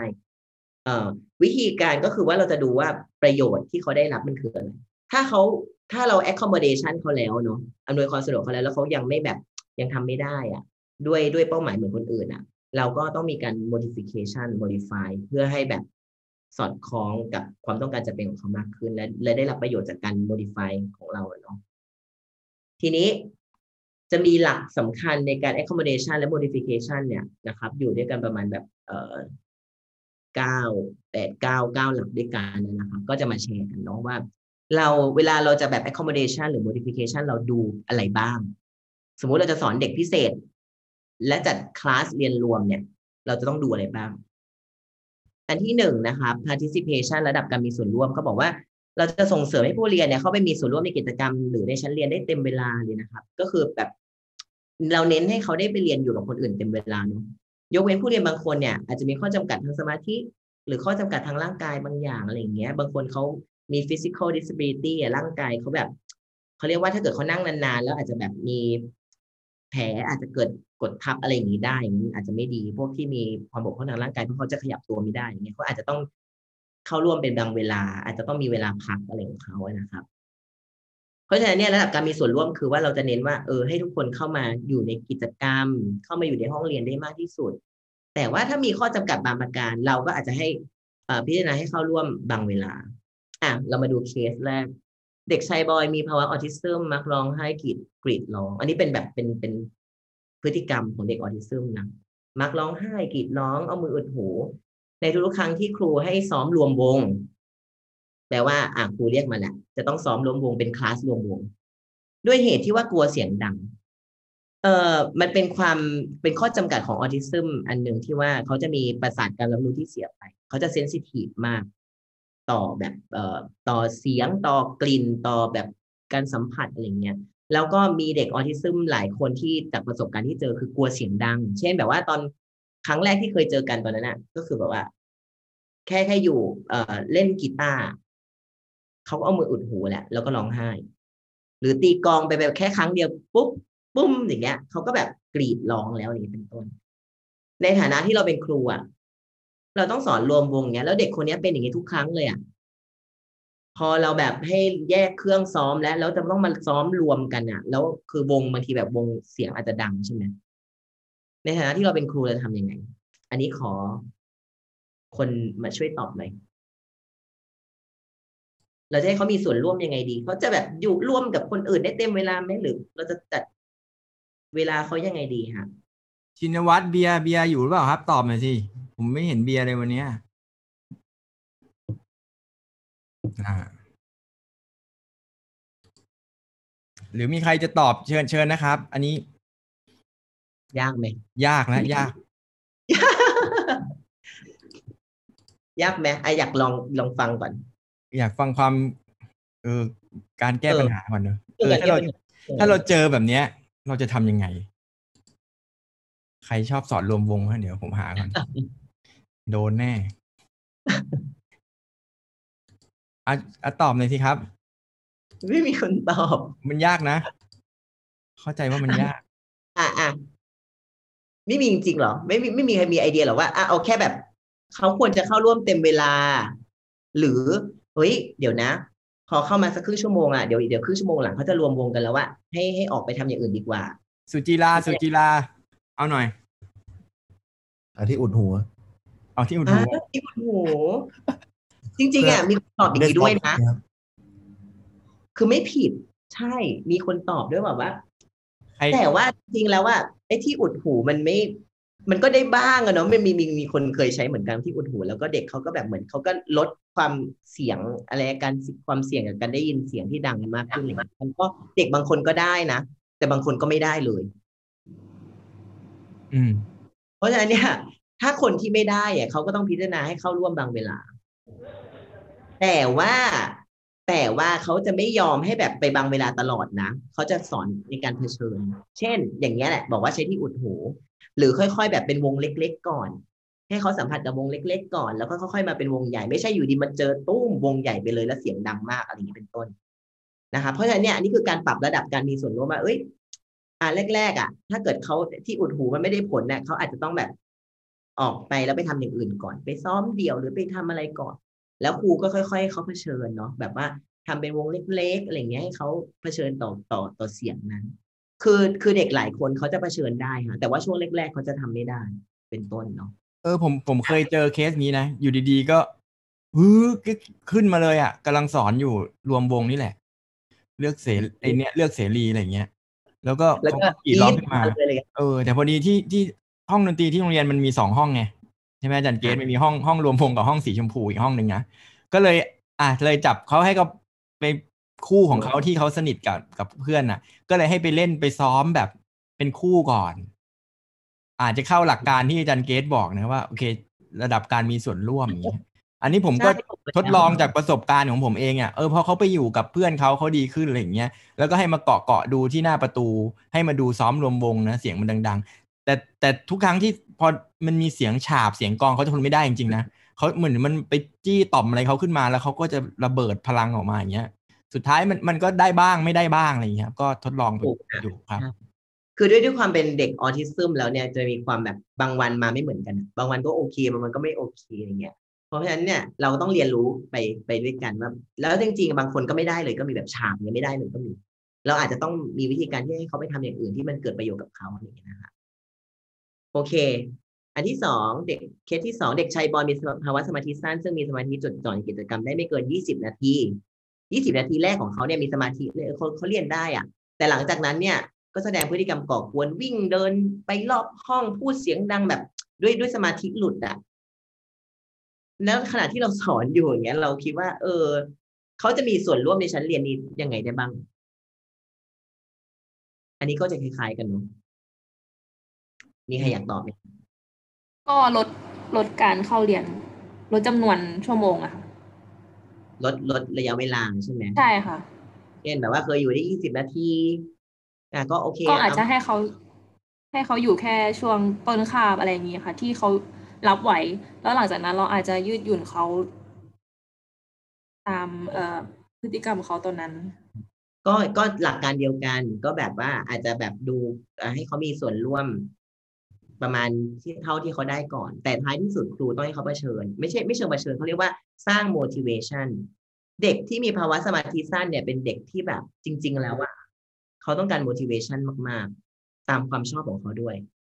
บางครั้งการที่เขาหลุดหรือวิ่งเดินเนี่ยมันก็ไม่ได้มาจากสมาธิอย่างเดียวแต่มามาจากคำว่าเขาไม่ชอบ แล้วเขาก็เลยหลุดง่ายๆอะไรเงี้ย ดังนั้นคนคนที่เป็นครูอะจะทำยังไงล่ะ จะสร้างแรงจูงใจในการเรียนเรื่องให้เขาพยายามที่จะ มีสมาธิได้ได้นานขึ้นในการเรียน ผมผมเคยทำแบบนี้นะ เด็กอย่างเงี้ยมีอยู่คนหนึ่งก็ตอนแรกก็เล่นดนตรีดี พอจะเริ่มสติแตกแล้วเนี่ย ผมก็ให้เคยให้มือถือผมไปนี่แหละ แล้วก็ให้ไปถ่ายรูปในห้องเรียนนะ ให้เขาเดินถ่ายรูปไอ้ช่วงไหนที่ชอบเครื่องดนตรีถ่ายที่ชอบกิจกรรมที่ชอบอะไรอย่างเงี้ยแล้วก็อาจจะให้อัดวิดีโออะชอบไอชอบเพื่อนคนไหนอัดวิดีโอแล้วซ้อมไว้อะไรอย่างเงี้ยมันก็ช่วยแก้ปัญหาได้ในระดับหนึ่งแต่ก็ต้อง ลดมีความเสี่ยงในการมือถือเราพังนิดนึงอะไรเงี้ยใช่ต้องระวังดีๆค่ะเพราะว่าเด็กกลุ่มเนี้ยจะมีแบบเขาเรียกว่าหุนหันพลันแล่นเนาะบางทีทำอะไรไม่ยังคิดอย่างเงี้ย เคยแบบตาเขียวอะ อยู่ดีเขาเอาแบบมือมาชกตาเขียวเลยอะไรเงี้ยแบบว่า แต่เขาไม่ได้ตั้งใจหรือถุยน้ำลายใส่เราอะไรเงี้ยแต่ว่าเราไม่ได้ปล่อยนะเช่นสมมติเขาทำแบบอย่างเงี้ย เราก็ต้องมีการแบบบอกเขาว่ามันไม่ใช่สิ่งที่ถูกต้องอะไรเงี้ยอืมอืมแต่สำคัญที่สุดคือต้องสร้างแรงจูงใจอย่างนักเรียนของตัวเองอย่างเงี้ยบอกว่า ชอบมากเลยอะกังกังนำมาสมัยนั้นมันแบบมีเพลงกังกังนำใช่ไหมมาถึงปุ๊บนะ ต้องเต้นกังนำอะคือเขาเขามี hyperactivity คือแบบเขาเรียกว่ามีความแบบเขาเรียกอะไรนะเอ่อโซนอยู่ไม่นิ่งเนาะแล้วหลักการที่ดีที่สุดสำหรับเด็กสมาธิสั้นก็คือว่า ถ้าเอาเข้าเข้าเข้ามาแล้วอะ คือแบบเขาจะมีแบบโอ้โหก็จะคึกอะเราจะต้องลด energy เขา การลด energy เขาเนี่ยถ้าเป็นแบบในเชิงของที่ทั่วไปเขาไปวิ่งรอบสนามบ้างอะไรบ้างออกกำลังกายอะไรอย่างเงี้ยให้เหนื่อยใช่ไหมแต่ถ้าเป็นเชิงดนตรีอย่างเงี้ยเราก็อาจจะต้องทำกิจกรรมอะไรที่เป็นแบบได้ได้ปลดปล่อยอะให้ให้เขาแบบให้เขาเหนื่อยอะเอาง่ายๆนะคะเพื่อแบบให้เขาแบบเหนื่อย แต่ว่าเขาก็ชอบด้วยมีความสุขด้วย อย่างนักเรียนตัวเองอย่างเงี้ยต้องเต้นกังกังนำอะเต้นประมาณสิบรอบอะเด็กจนแบบจนแบบเขาแบบสามารถที่จะแบบเออ คลามดาวลงมีสมาธิอะไรอย่างเงี้ยเป็นต้นเนาะเออแต่แบบให้ให้เหนื่อยเนี่ยผมผมเคยเจอเคสหนึ่งก็ต้องระวังนิดนึงบางทีพอเขามีสภาวะสภาวะทางสมองเนี่ยพอดีเขาอาจจะเจ็บป่วยทางด้านร่างกายประกอบมาด้วยอะบางคนเหนื่อยจนหยุดตัวเองแบบสนุกอะแล้วหยุดตัวเองไม่ได้แบบหายใจไม่ทันอะไรอย่างเงี้ย แบบเขาเอ้ยผมแบบชื่ออะไรไม่รู้ว่าเขาจะอย่างเงี้ย แล้วเขาก็มาจะแบบคึกคึกๆมากเราต้องแบบเฮ้ยดึง อันนี้มันก็จะแบบ ใช่ใช่เราเราต้องระวัรู้งคอนนิดิดนึงชันเขาด้วย เราต้องรู้แบบ คือคือไม่ใช่ว่าทุกคนที่จะให้เหนื่อยแล้วก็เตลิดไปเลยไม่ใช่อะไรเงี้ยเนาะก็ต้อง เราเราต้องรู้จักอะรู้จักเด็กของเราให้ดีอะไรอย่างเงี้ยครับอะเคสที่สามในชั้นเรียนเปียโนกลุ่มครูให้เด็กทุกคนบรรเลงเพลงหนูมาลีพร้อมกันสองรอบ แต่ในชั้นเรียนนี้ก็มีเด็กที่มีความบกพร่องทางสติปัญญาเรียนร่วมด้วยนะ ซึ่งเขายังเล่นเพลงนี้ได้ไม่จบเลยอะคือคนทุกคนเล่นหนูมาลีได้จบแหละเมโลดี้ได้คอร์ดได้ใช่ไหมแต่ว่ามีเด็กบกพร่องทางสติปัญญาอยู่ด้วยอะ แต่เขาเราต้องการจะให้เรียนเล่นพร้อมกันอะเล่นแบบเป็นองซอมอะทำไงดีอะเด็กคนเนี้ย ถ้าเป็นครูนี่ครูควรจะทำทำยังไงให้เขาแบบงั้นไม่ต้องเล่นถ้าเล่นไม่ได้ นั่งดูเพื่อนไปอย่างนี้ปะหรือทำยังไงดีเราจะอินตีเครื่องจังหวะป่ะคะอ๋อตีเครื่องจังหวะเออก็เป็นไอเดียที่พอได้ แต่ว่าหลักสำคัญของ inclusion คือว่าต้อง normalization นะต้องดูปกติไม่ใช่แบบวิอะไรนะ แบบเขา อะไรนะเขาเขาทำไมเขาต้องเป็นเป็นคนเดียวที่เขาไปตีเครื่องจังหวะอะแล้วคนอื่นเขาเล่นเปียโนกันทำไมฉันไม่ได้เล่นนะอันนี้ก็ไม่ normal normalize นะใช่ไหมเราจะทำยังไงดีให้เขาแบบจับจับคู่เพื่อนเพื่อนได้ไหมคะอ๋อหมายถึงว่าให้จับคู่ให้เพื่อนเล่นเล่นเปียโนหรือตีตีจังหวะเอ่อให้เพื่อนมาช่วยเล่นด้วยค่ะอ๋อให้เพื่อนมาช่วยเล่นด้วย แล้วถ้าเขามองไป อีกฝั่งหนึ่งทำไมคนอื่นเล่นคนเดียวอะ แล้วทำไมฉันต้องมีคนอื่นมาช่วยหมายหมายถึงว่าทั้งทั้งค่ะเป็นเอ่อเป็นแบบว่ามีบางช่วงที่แบบว่าเขาแบบว่าช่วยเล่นอะไรอย่างเงี้ยครับ เราอาจจะต้องแบบออกแบบให้มันแบบ อาจจะเป็นแค่กดโน้ตง่าย ๆ ในบางช่วงอะไรอย่างเงี้ยหรือเปล่าครับแบบก็คือเล่นเปียโนเหมือนกันแต่แบบว่าเป็น accompanist เป็นแบบว่าแค่แบบว่าแค่ทำนองสั้นๆอะไรอย่างเงี้ยครับอืม ก็คือแต่แต่ก็เล่นเป็นกับหนูมารีกับเพื่อนๆได้ แต่เขาก็อาจจะเล่นในตัวโน้ตที่ง่ายหน่อยในช่วงสั้นๆ แล้วเราอาจจะแบบว่าเอามาเรียงต่อกันแบบค่อย ๆอะไรอย่างเงี้ยครับ แต่เขาก็จะได้รู้สึกว่าเอ้ยเขาก็เล่นเพลงเดียวกับเพื่อนนะอะไรอย่างเงี้ยอืม เป็นไอเดียที่ดีคคือเขาก็ยังเล่นอยู่ใช่ไหมใช่ใช่ครับ อาจจะแบบว่ามีเรโดเลมีมีมีเรมีซอซอมีเรโดเลมีมีอาจจะแบบเราอาจจะเอาแบบว่าเป็นทำนองสั้น ๆ มาเป็นแบบว่า หรือเป็นอะไรที่เป็นออสตินาโตที่มันวนลูปไปอะไรอย่างเงี้ยครับ แต่ก็คือให้เขาเล่นให้เขารู้สึกว่าเล่นกับเพื่อนได้ด้วยกันอะไรอย่างเงี้ยก็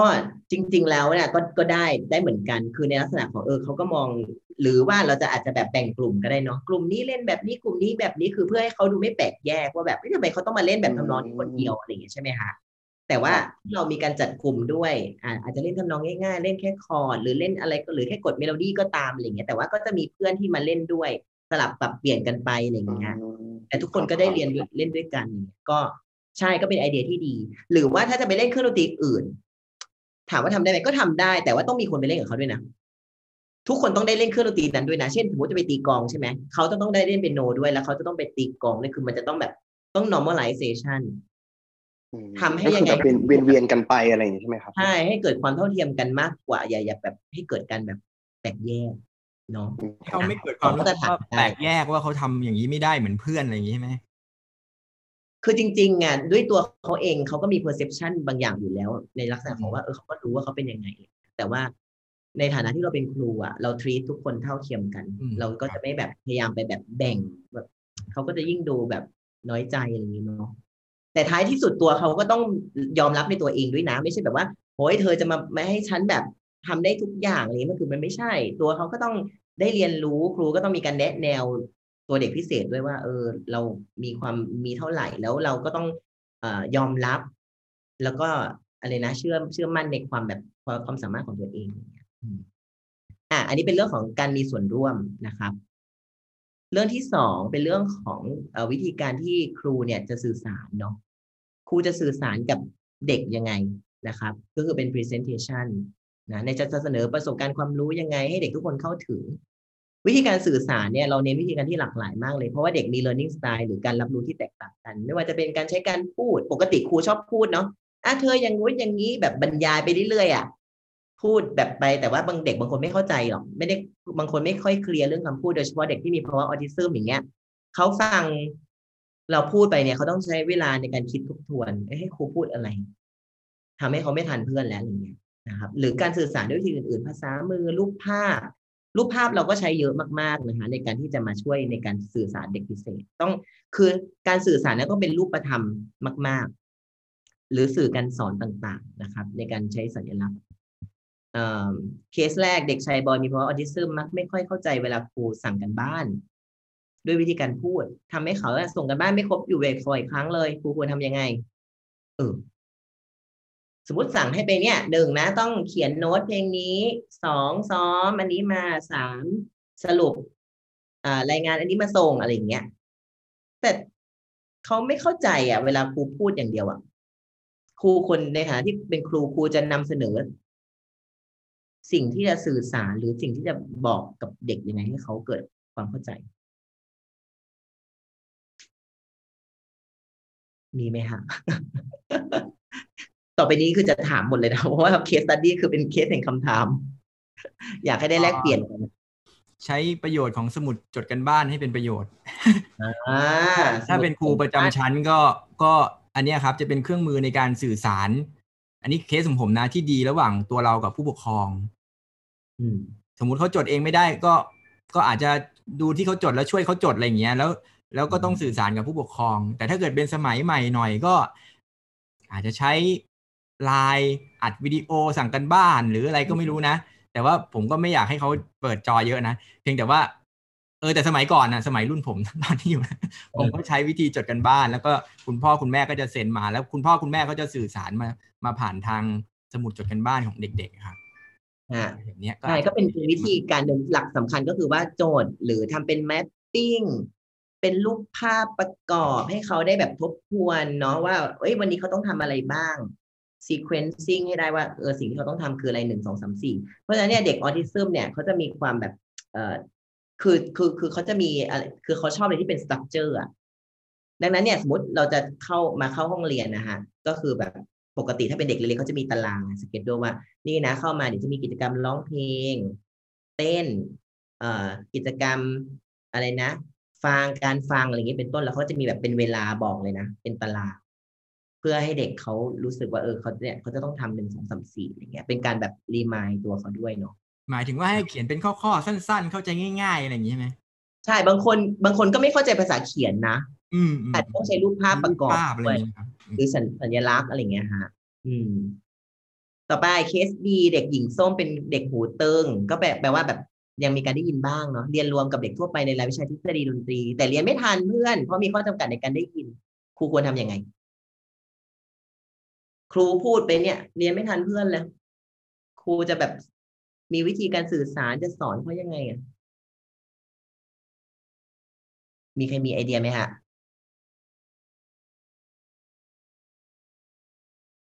ไม่มีไม่ค่อยมีเออผมก็ไม่เคยเจอเลยคือไม่เคยเจอเด็กมีปัญหา อันนี้ส่วนตัวนะอ่าไม่เคยเจอมีเด็กการการสื่อสารมีปัญหาทางทางหูเนี่ย มาเรียนดนตรีนะกับตัวนะ ก็เลยเออวะทำไงวะเอออย่างเงี้ยทำยังไงอะสมมุติแบบ ปกติเราทำยังไงอะถ้าสมมติเราไม่รู้เรื่องอะไรเลยเจอเด็กเนี้ยเฮ้ยเขาไม่เข้าใจเขาไม่ได้ยินน่ะ เราเป็นโจทย์ครูแล้วโจทย์เขียนใช่เขียน เออ นั่นแหละ ถูกเลย คือเราก็พยายามเขียนขึ้นกระดาน โจทย์ให้เขาฟัง หารูปให้เขาดูใช่ไหมฮะว่าจะทำนี่นี่นี่นะอะไรอย่างเงี้ย อันนี้คือเป็นวิธีที่เบสิกที่สุดอะไรอย่างเงี้ย อาจารย์เกสถามหน่อยดิเด็กไม่ค่อยได้ยินนี่เรียนดนตรีได้เหรอหรือยังไงอะอ่าเด็กไม่ค่อยได้ยินเรียนดนตรีได้ไหม เรียนได้ฮะเพราะว่าจริงๆอะเด็กหูหนวกไม่ได้หูหนวกแบบนวกหนวกสนิทแบบไม่ได้ยินนะแต่ว่าสมมุติว่าเขาเอ่อเป็นหูหนวกแบบเก้าสิบเดซิเบลขึ้นไปอย่างนี้ใช่ไหมฮะเขายังมี residual hearing บางอย่างเขาอาจจะได้ยินคือเขาจะได้ยินเสียงแบบกองใหญ่ๆอะดรัมใหญ่ๆอะแล้วก็จะได้จะได้รับพร้อมกับแรงสั่นสะเทือน เพราะฉะนั้นเนี่ยอย่างอย่างหูหนวกที่เคยสอนเนี่ยคือเขาจะสามารถแดนซ์ได้อืมตีกลองได้ เพราะว่าเขาจะได้รับรับอ่า เขาเรียกรู้สึกกับสัมผัสของของการสั่นสะเทือน แล้วก็เสียงที่มันปุบปุบอยู่ มีเด็กหูหนวกระดับในในโรงเรียนนะฮะ หลายคนใส่สเบาสมัยก่อนเป็นสเบาใช่ไหมหูฟังหรอ อืม อันนี้จากการที่ไปไป survey มานะ แล้วครูเขาบอกว่าเปิดเขาเปิดเสียงดังสุดเลยอะแล้วถามว่าดนตรีนั้นเนี่ยเขาอาจจะไม่ได้รับเมโลดี้ได้เพราะว่าไอ้ไอการสูญเสียการจะได้ยินเนี่ยปกติมัน เสียในช่วงเสียงสูงๆก่อนเนาะเขาจะได้รับแบบไอ้เรื่องของเอ่อ elements ของ rhythm จังหวะอะไรเงี้ยมากกว่าอะฮะเขาก็จะแบบ enjoy กับตรงนั้น เพราะฉะนั้นการ perception ของการ enjoyment กับของ music มันต่างกัน หรือเด็กหูหนวกบางคนน่ะเขาบอกว่าเป็นส่วนใหญ่ชอบไปอยู่หน้าลำโพงอืมงานวัดงานแล้วไปเต้น เออไปเต้น เพราะฉะนั้น อ๋อโอเค คน engage ได้กับกับดนตรีเพียงแค่ว่าทำยังไงให้สอดคล้องกับเขาเนาะอืม ดังดังกรณีเด็กหญิงส้มเนี่ย ก็ทำยังไงได้ นอกจากจะเขียนแล้วแล้วก็ถ้าเรามีเราก็มีล่ามภาษามือถูกไหมครับ ต้องหาล่ามภาษามือมาช่วยในการ provide ให้เขาเรียนรู้ได้ หรือครูอาจจะต้องเป็นยังไงฮะไปเรียนภาษามือ ประกอบด้วยอะไรเงี้ยนะครับ อันที่สามครูให้โน้ตเพลงแก่เด็กนักเรียนทุกคนไปซ้อมเป็นกันบ้าน ซึ่งในชั้นเรียนนี้มีเด็กชั้นมะม่วงเป็นคนตาบอดด้วย จะทำยังไงให้เขาให้เขาได้อ่านโน้ตนั้นได้ อันนี้พูดไปแล้วเนอะว่า เราจะ accommodation เพื่อยังไงคือ ก็คนตาบอดเป็นไงฮะ ก็ต้องอ่านโน้ตเบรลเดี๋ยวนี้ คนตาบอดเนี่ย เรียนดนตรีจบปริญญาเอกแล้วเก่งมาก เพราะฉะนั้นเนี่ยเขาโน้ตเนี่ยเขาเรียกอุปกรณ์เครื่องช่วยในการ accommodation เนี่ยมีเยอะมากสำหรับดนตรีสำหรับคนตาบอด ไปหาได้เลยใน Google เยอะมากนะครับเพราะฉะนั้นเนี่ยอย่างในกรณีนี้เนี่ยก็คือ แปลงโน้ตเป็นเบรลเลยโน้ตเบรลวิธีแปลงโน้ตเป็นเบรลง่าย มีบ้างไหมครับ หรือต้องทำยังไงคือคือตอนเนี้ยยังยังอะไรนะฮะมันต้องทำยังไง สมมติผมมีโน้ต สมมติผมเป็นครูแล้วมีโน้ตต้องไปให้เขาให้บริษัทเขาแปลงให้อ๋อต้องจ้างแปลงใช่ไหมใช่ต้องจ้างแปลงซึ่งซึ่งเราทำเองไม่ได้เพราะว่าเราก็ไม่ได้เรียนรู้เรื่องอักษรเบรลใช่ไหมครับแต่ว่าถ้าคนเป็นเป็นนักดนตรีบำบัดหรือเป็นครูสอนดนตรีอะสำหรับคนตาบอดอะเขาเขาต้องเรียนเบรลด้วย เรียนเบรลเบรลดนตรีอะค่ะอืมเพื่อเพื่อครูต้องอ่านเป็นด้วยอย่างเงี้ย แต่เรื่องการแปลงอะ ก็ต้องมีการแบบต้องต้องทำอะต้องจ้างทำอะไรอย่างเงี้ยอืมอืมนะครับน่าสนใจเหมือนกัน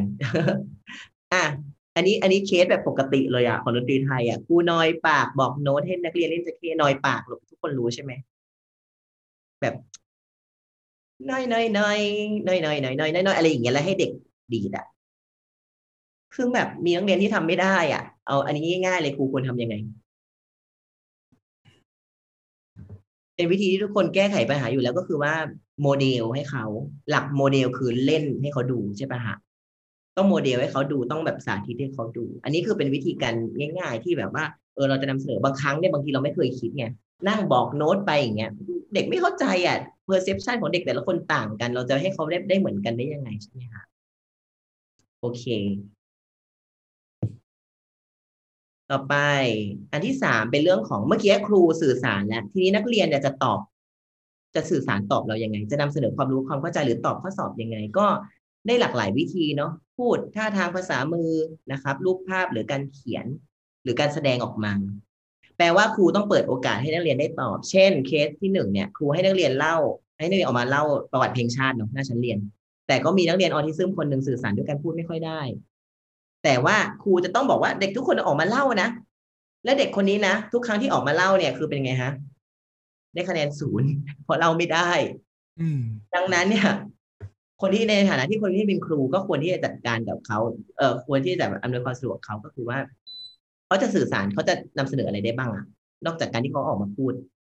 หมายถึงว่าจริง ๆ แล้วเนี่ยเขารู้เขาเข้าใจแต่เขามีปัญหาเรื่องการสื่อสารถูกไหมใช่เราก็ต้องใช่หาวิธีเนาะใช่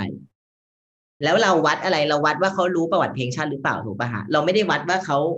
มาสื่อพูสาดรได้ไหมน้าอืมใช่เพราะฉะนั้นเนี่ยวิธีก็มีหลากหลายใช่ไหมครับ ก็ให้เขาแสดงละครบทบาทสมมุติ อืม ให้เขาทำวิดีโอ presentation มาไหมถูกไหมครับ หรือใช้ powerpoint ใช้สื่อใช้รูปภาพประกอบการเล่าอะไรอย่างเงี้ยก็จะช่วยเขาได้มาก ๆนะครับ อันนี้ก็เป็นเป็นตัวอย่างหนึ่งเนาะ เคส B ครูทดสอบความเข้าใจเรื่องรูปแบบจังหวะ โดยครูเนี่ยตีกองในรูปแบบจังหวะต่างๆและให้นักเรียนเขียนเป็น dictation นะครับ ตามที่ได้ยิน กรณีเด็กมีปัญหากล้ามเนื้อ อ่อนแรงเนาะจับปากกาไม่ค่อยได้ แล้วเขาต้อง dictation อะแล้วเขาต้องใช้ความพยายามอย่างมากในการเขียนอะประเด็นนี้เราจะต้อง accommodation เขายังไงเขาจับปากกาเขียนแล้วเขาก็ไม่ทัน เรามีวิธีการไหมคะที่จะช่วยแบบเฮ้ย เขาคือจะจะต้องแบบเขาจะต้อง dictation เขาจะต้องรู้เข้าใจเรื่องรูปแบบจังหวะเนี่ย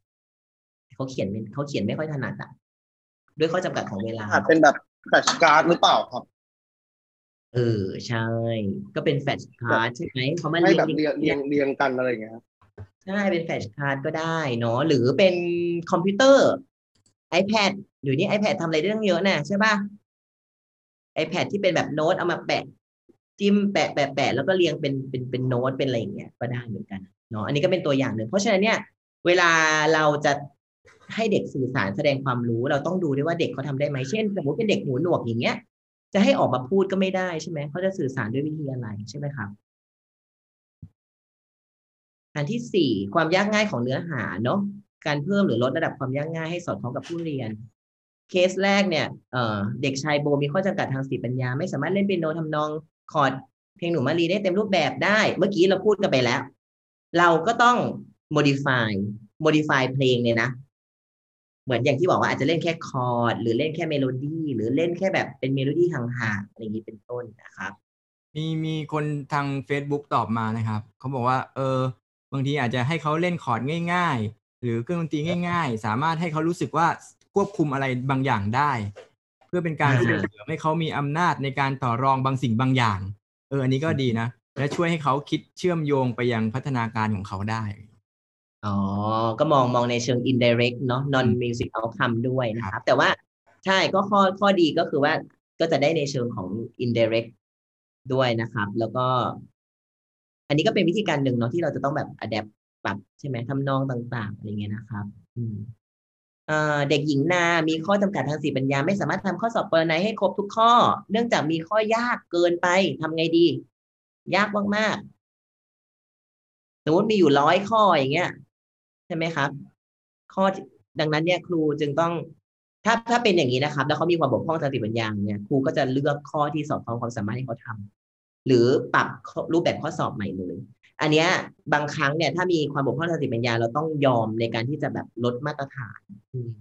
นะฮะแต่ไม่ได้ลดทุกคนเนาะอันที่ห้าปรับเวลาเพื่อความสำเร็จนะครับ เช่น เวลาเรียนเวลาฝึกซ้อมต่างๆ เวลาพักเบรกเช่นเอ่อเคสแรกเนี่ยเด็กชายปูมีภาวะออทิสซึมมักจะมีสมาธิในการเรียนได้ไม่เกิน15นาทีเท่านั้น หลังจากนั้นเขามักจะแสดงอารมณ์หงุดหงิดส่งเสียงไวๆรบกวนเพื่อนๆในห้องนะครับครูควรทำยังไง ก็ เหมือนกันนะครับ อันเนี้ยถ้าเกิดว่าเขาหงุดหงิดส่งเสียงวายๆแสดงฉะนั้นเนี่ยเขาควรจะต้องเรามีวิธีการหลักๆ ก็คือแบบพักเบรก เด็กออทิซึมเนี่ยควรที่จะต้องมีเวลาพัก เช่นสิบห้านาทีแล้วอะขอยกมือไปพักเบรก ไปล้างหน้า ล้างตากินน้ำแล้วกลับมาเรียนใหม่ อันนี้สำคัญนะฮะสำหรับเด็กออย่าอย่าให้เขาเรียนทั้งชั้นเรียนโดยแบบตลอดเด็กเขาจะแบบแสดงพฤติกรรม ไม่ต้องหงุเด็กหองิหรอกโวยวายเด็กเด็กมหาลัยก็เป็น เออจริงจริงเออจริงด้วย ใช่ใช่นะฮะก็จะใช้วิธีการพักเบรกหรือหรือมีแบบมีแบบบางบางที่อะเขาใช้นาฬิกาทรายอะอืมตั้งเออพอแบบนาฬิกาทรายหมดปุ๊บอะเขารู้แล้วว่า เดี๋ยวเขาจะต้องไปพัก แล้วก็กลับมาอีกอะไรอย่างเงี้ยก็ก็น่ารักดีฮะเด็กหญิงชดช้อยเรียนระดับเอก มักต่อเพลงไม่ทันเพื่อนด้วยข้อจำกัดด้านสมาธิคุณควรทำอย่างไรนะครับ ถ้าเรื่องของเวลาปรับเวลาเพื่อความสำเร็จแน่นอน ครูต้องมีเวลาฝึกซ้อมเพิ่มให้เขานะ หรือเพิ่มเวลาเรียนให้เขาติวเตอร์ติวพิเศษให้เขา ไม่งั้นเนี่ยเขาจะแบบเรียนไม่ทันเพื่อน คือไม่ใช่ว่าเรียนแค่ในห้องแล้วจบ แล้วก็บอกอุ้ยเด็กทำไม่ได้เด็กทำไม่ได้ แต่จริง ๆ แล้ว ครูต้องหาเวลาฝึกซ้อมเพิ่มให้เขานะครับ เด็กชายมะม่วงเป็นคนตาบอดมักทำข้อสอบอักษรเบลไม่ทันเวลาคุณควรทำยังไง ในการสอบก็เหมือนกันนะครับ เรามีการ accommodation เรื่องของเวลาคือ extend time ก็คือขยายเวลา ปกติสอบสองชั่วโมง นักเรียนตาบอดอาจจะให้วันสามชั่วโมง เพื่อให้เขาได้ทำข้อสอบนั้นได้ทันอย่างนี้เป็นต้นนะครับอันนี้ก็เป็นเรื่องของปรับเวลาเพื่อความสำเร็จเนาะอาจารย์เกตขออนุญาตนิดนึงครับ พอดีมันเวลามันเลยจะหมดแล้วพอสมควรแล้ว อาจารย์อ่าสรุปสรุปนิดนึงก็ได้ครับ เพราะเดี๋ยวเผื่อมีนิสิตได้จะต้องไปเรียนต่อวิชาอื่นอีกต่อใช่ไหมฮะโอเคก็จะมีเรื่องของอันที่ของระดับการให้การช่วยเหลือเนาะก็คือเรียกง่าย ๆ ว่าเอ่อเด็กนักเรียนในห้องเรียนเนี่ยก็คือว่า จะน่าจะมีแบบบัดดี้หรือมีเพื่อนนะครับ ในการที่จะช่วยเขานะครับ ในการที่จะกระตุ้นเตือนหรือบางคนนะครับ เรื่องของอที่บ้านเนี่ย พ่อแม่ก็จะเป็นคนที่ช่วยฝึกซ้อมนะครับ จะมีเรื่องของการเปลี่ยนเป้าหมาย แปลว่าถ้าเด็กเอ่อที่มีความบกพร่องทางสติปัญญาเนี่ยนะครับ ก็มักจะต้องเปลี่ยนเป้าหมายไปเลยนะครับ เช่น จากการที่เราเคยเรียนเด็กทั่วไปเรียนห้าเพลง เด็กที่มีความบกพร่องทางสติปัญญาอาจจะเรียนสองเพลงอะไรอย่างเงี้ยนะครับ เป็นต้นเนาะ ท้ายที่สุดเรื่องหลักสูตรทดแทนเด็กบางคนเนี่ยนะครับเขาอาจจะไม่ได้รับประโยชน์จากการเรียนดนตรี เพื่อเพื่อให้ได้ music outcome เขาอาจจะเปลี่ยนหลักสูตรไปเรียนทางด้านดนตรีบำบัดไปเลยก็ได้เนาะแล้วก็อันที่เก้าคือการปรับเครื่องดนตรีนะครับ เพื่อลดข้อจำกัดต่างๆ เดี๋ยวก็จะมีรูปให้ดูอันนี้เป็น text นะครับ ในการที่จะใช้สื่อสารเด็กเนาะในห้องเรียนนะครับ ก็มีใน Google ลองไปหาดูได้ ก็จะใช้ตัวนี้แหละเป็นตัวสื่อสารให้เขาได้เลือกได้เล่น กิจกรรม อันนี้เป็นเรื่องของโน้ตเบรลมีลิงก์นะครับ เข้าไปอ่านได้เป็น PDF เป็นคู่มือนะครับ เพื่อที่จะไปดูว่าแบบเออเขาเป็นยังไงลักษณะเป็นยังไงนะครับ อันนี้คือเป็น device สำหรับคนที่มีสายตาเลือนลาง โน้ตขยายใหญ่เขาก็จะสามารถเห็นโน้ตตัวนี้นะครับในในในในขนาดที่ใหญ่นะครับ adaptive instrument ก็มีเยอะมากมายเลย สามารถไป search ใน YouTube ได้ด้วยได้ได้ดูนี่ก็จะมีแบบเอ่อ recorder เนาะที่ให้กดนะครับ มีมีแท่นตั้งนะครับของ trumpet นะฮะไม้จับด้ามจับต่างๆอันนี้นะครับ ช่วย support คือสามารถใช้คำนี้ไป search ได้ก็จะเห็นการ adapt เยอะมากมาย อันนี้ถ้ามีเวลาลองไปเปิดดูนะครับ ก็คือเป็นการแบบ adapt กีตาร์นะครับ ก็คือว่าเล่นเล่นกีตาร์คือเขาเด็กเอ่อคนนี้มือข้างนี้เขาใช้ไม่ได้ เขากดได้แค่แค่ตรงมือข้างขวาเนาะแล้วก็เขาก็ใช้เท้าเนี่ยในการที่จะแบบเล่นทำให้เกิดเสียงขึ้นมานะครับ เดี๋ยวเดี๋ยวเดี๋ยวอ่าอันนี้ก็เป็นอุปกรณ์เล่นออเคสตรานะครับ ดีมากเลย Music and Disability คือว่าเขาพัฒนาอุปกรณ์แบบใหม่ขึ้นมา แล้วเด็กในในกลุ่มนี้ก็จะเป็น cerebral palsy อะนะฮะก็เขาก็เล่นใช้แทนเครื่องดนตรี ก็เดี๋ยวลองไปเปิดดูแบบน่าทึ่งมากๆเนาะ ส่วนอันอส่วนอันนี้ก็จะเป็นการ adapt ปิกกีตาร์แบบใหม่ให้มีให้ให้จับได้มั่นคงขึ้นอย่างเงี้ยนะครับเอ่อฝากไว้นิดนึงอะครับ อันนี้เราอาจจะไม่ได้พูดได้ทั้งหมด ก็ฝากไว้ว่าการนอกจากรู้เรื่องการสอน แล้วต้องรู้เรื่องการจัดการชั้นเรียนและพฤติกรรมด้วย ซึ่งในการจัดการชั้นเรียนน่ะ เราจะแบ่งเป็นสองด้าน ในการจัดการพฤติกรรมเรื่อง proactive ก็คือแบบป้องกัน พฤติกรรมที่เกิดขึ้น ไม่ว่าจะเป็นการปรับสภาพแวดล้อม ลดสิ่งเล้าต่างๆกำหนดช่วงเวลาเบรกทำแผน transition มีการให้รางวัลว่าจะให้รางวัลเขายังไงถ้าเขาทำได้ดี การสอนพฤติกรรมที่เหมาะสมอะไรเงี้ยนะครับ ก็คือเราต้องมีการปรับสภาพแวดล้อมตัวนี้ให้ให้ดีนะครับ แล้วก็ reactive strategy ก็คือว่าการเตือนงดการเสริมแรง พวกนี้เป็นหลักจิตวิทยาทั้งหมดเลยนะครับ ที่เอามาใช้นะครับ redirection over correction หรือ time out เราไม่เราไม่ใช้การลงโทษนะครับ ก็ไปศึกษาเพิ่มเติมได้มีความสำคัญมากๆนะครับ อันนี้เป็นหนังสืออ่านเพิ่มเติม มีอยู่สามเล่มหลัก ๆ ซึ่งเล่มนี้ Music in Special Education ก็จะเขียนในหลักสองสองด้านด้วยกัน คือด้านของดนตรีศึกษาและดนตรีบำบัดนะครับก็เอ่อดีมากส่วนเล่มสีเหลืองเนี่ยจะให้สื่อการสอนนะครับ ลองไปหาดูได้เนาะอ่าท้ายที่สุดฝากไว้นะครับ ว่าบางคนคิดว่าเขาเป็นเด็กที่มีความต้องการพิเศษ หรือเป็นเด็กพิการ สิ่งแรกมัก คิดว่าเขามีปัญหาอะไรบ้างมีข้อจำกัดอะไรบ้าง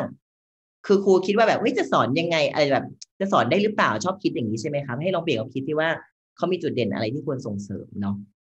แล้วก็อย่าถามว่าเด็กคนนั้นจะเรียนได้เปล่า จะเรียนได้ไหมเนี่ยอะไรอย่างเงี้ยอย่าถามอย่างนั้นแต่ว่าให้คิดสิว่าเราในฐานะที่เราเป็นครูอะจะสอนยังไงให้เขาประสบความสำเร็จได้ตามศักยภาพสูงสุดที่ทำได้เนาะ all children can learn นะฮะก็จบเท่านี้ พยายามที่จะแบบว่า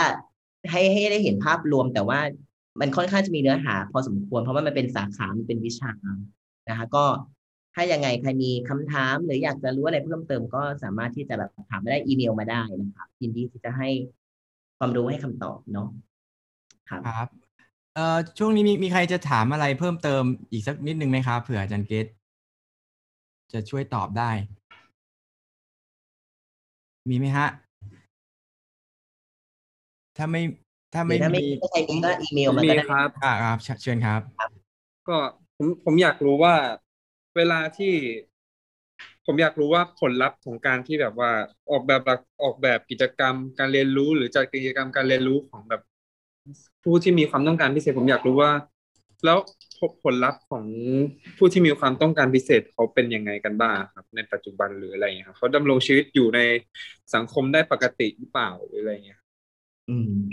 ก็จริง ๆ แล้วมันขึ้นอยู่กับเลเวลของเขาเรียกว่า severity เนาะความรุนแรง เด็กเด็กเอ่อบางคนที่เด็กที่ไม่มีความบกพร่องทางจิตปัญญาร่วมด้วยเนี่ยนะครับ แล้วก็เขาแล้วก็มีความสามารถในการเรียนรู้ที่ที่ดีเนี่ยเขาก็สามารถที่จะอยู่ใช้ชีวิตเหมือนคนปกติทั่วไป เล่นดนตรีได้เหมือนกับในในในวิดีโอที่เราเห็น แล้วถ้ามองในเชิงของการเป็นนักดนตรีก็มีหลายคนนะที่เป็นมิวสิชเชียนที่มีมีชื่อเสียงมาก ๆ นะครับ เพราะเพราะฉะนั้นเนี่ย ถ้าเรามองในมุมนะครับก็คือให้มองว่าเขาก็คือคนคนหนึ่งแหละเขาเหมือนคนอื่น คนทั่วไปเลย ที่แบบที่แบบทำได้เหมือนกันบางคนก็เล่นเก่ง บางคนก็เล่นไม่เก่ง บางคนก็อยู่ในสังคมได้ดี บางคนก็อยู่ได้ไม่ดีนะครับ ก็เหมือนกันเนาะครับขอบคุณครับ ยกมือด้วย โอเคครับ มีใครไหมครับเหมือนมีคนยกมือจะถามอีก ใครยกมือเอ่ย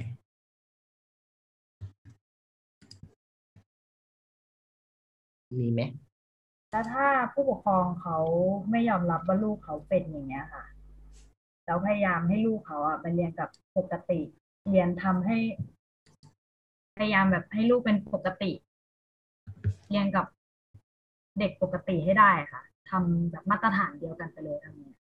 เขาไม่ยอมรับในลูกเขาเนี่ยถ้าเขาไม่ยอมรับเนาะก็จริง ๆ มันมันก็ คือค่อนข้างที่จะแบบมีข้อจำกัดมากแล้วเราก็เราก็เห็นอยู่บ้าง คือ อันนี้เป็นการให้ความรู้กับผู้ปกครองเลยนะสื่อสารให้ความรู้กับผู้ปกครองในในลักษณะของของของในใน boundary ของเรา เราอาจจะไม่ได้มีไปจัดว่าแบบเฮ้ยลูกคุณเป็นออลูกคุณเป็นนู่นนี่นั่น แต่ในฐานะที่เป็นครูเราก็จะบอกว่า เอ้ยเขามีข้อจำกัดแบบอย่างนี้อย่างนี้เขามีข้อดีอย่างนี้อะไรเงี้ย สิ่งที่ควรจะทำคือแบบนี้แบบนี้อะไรเงี้ย เพื่อเป็นข้อมูลแต่ท้ายที่สุดนะฮะ ผู้ปกครองก็ต้องเป็นคนเลือกอยู่แล้ว แล้วถ้าเด็กโตมาหน่อยเด็กเขาจะเป็นคนเลือกเอง แต่ว่าในหน้าที่ของเราคือเราต้องสื่อสาร และทำความเข้าใจให้ได้มากที่สุด ถามว่าตอบได้ว่าตอบว่า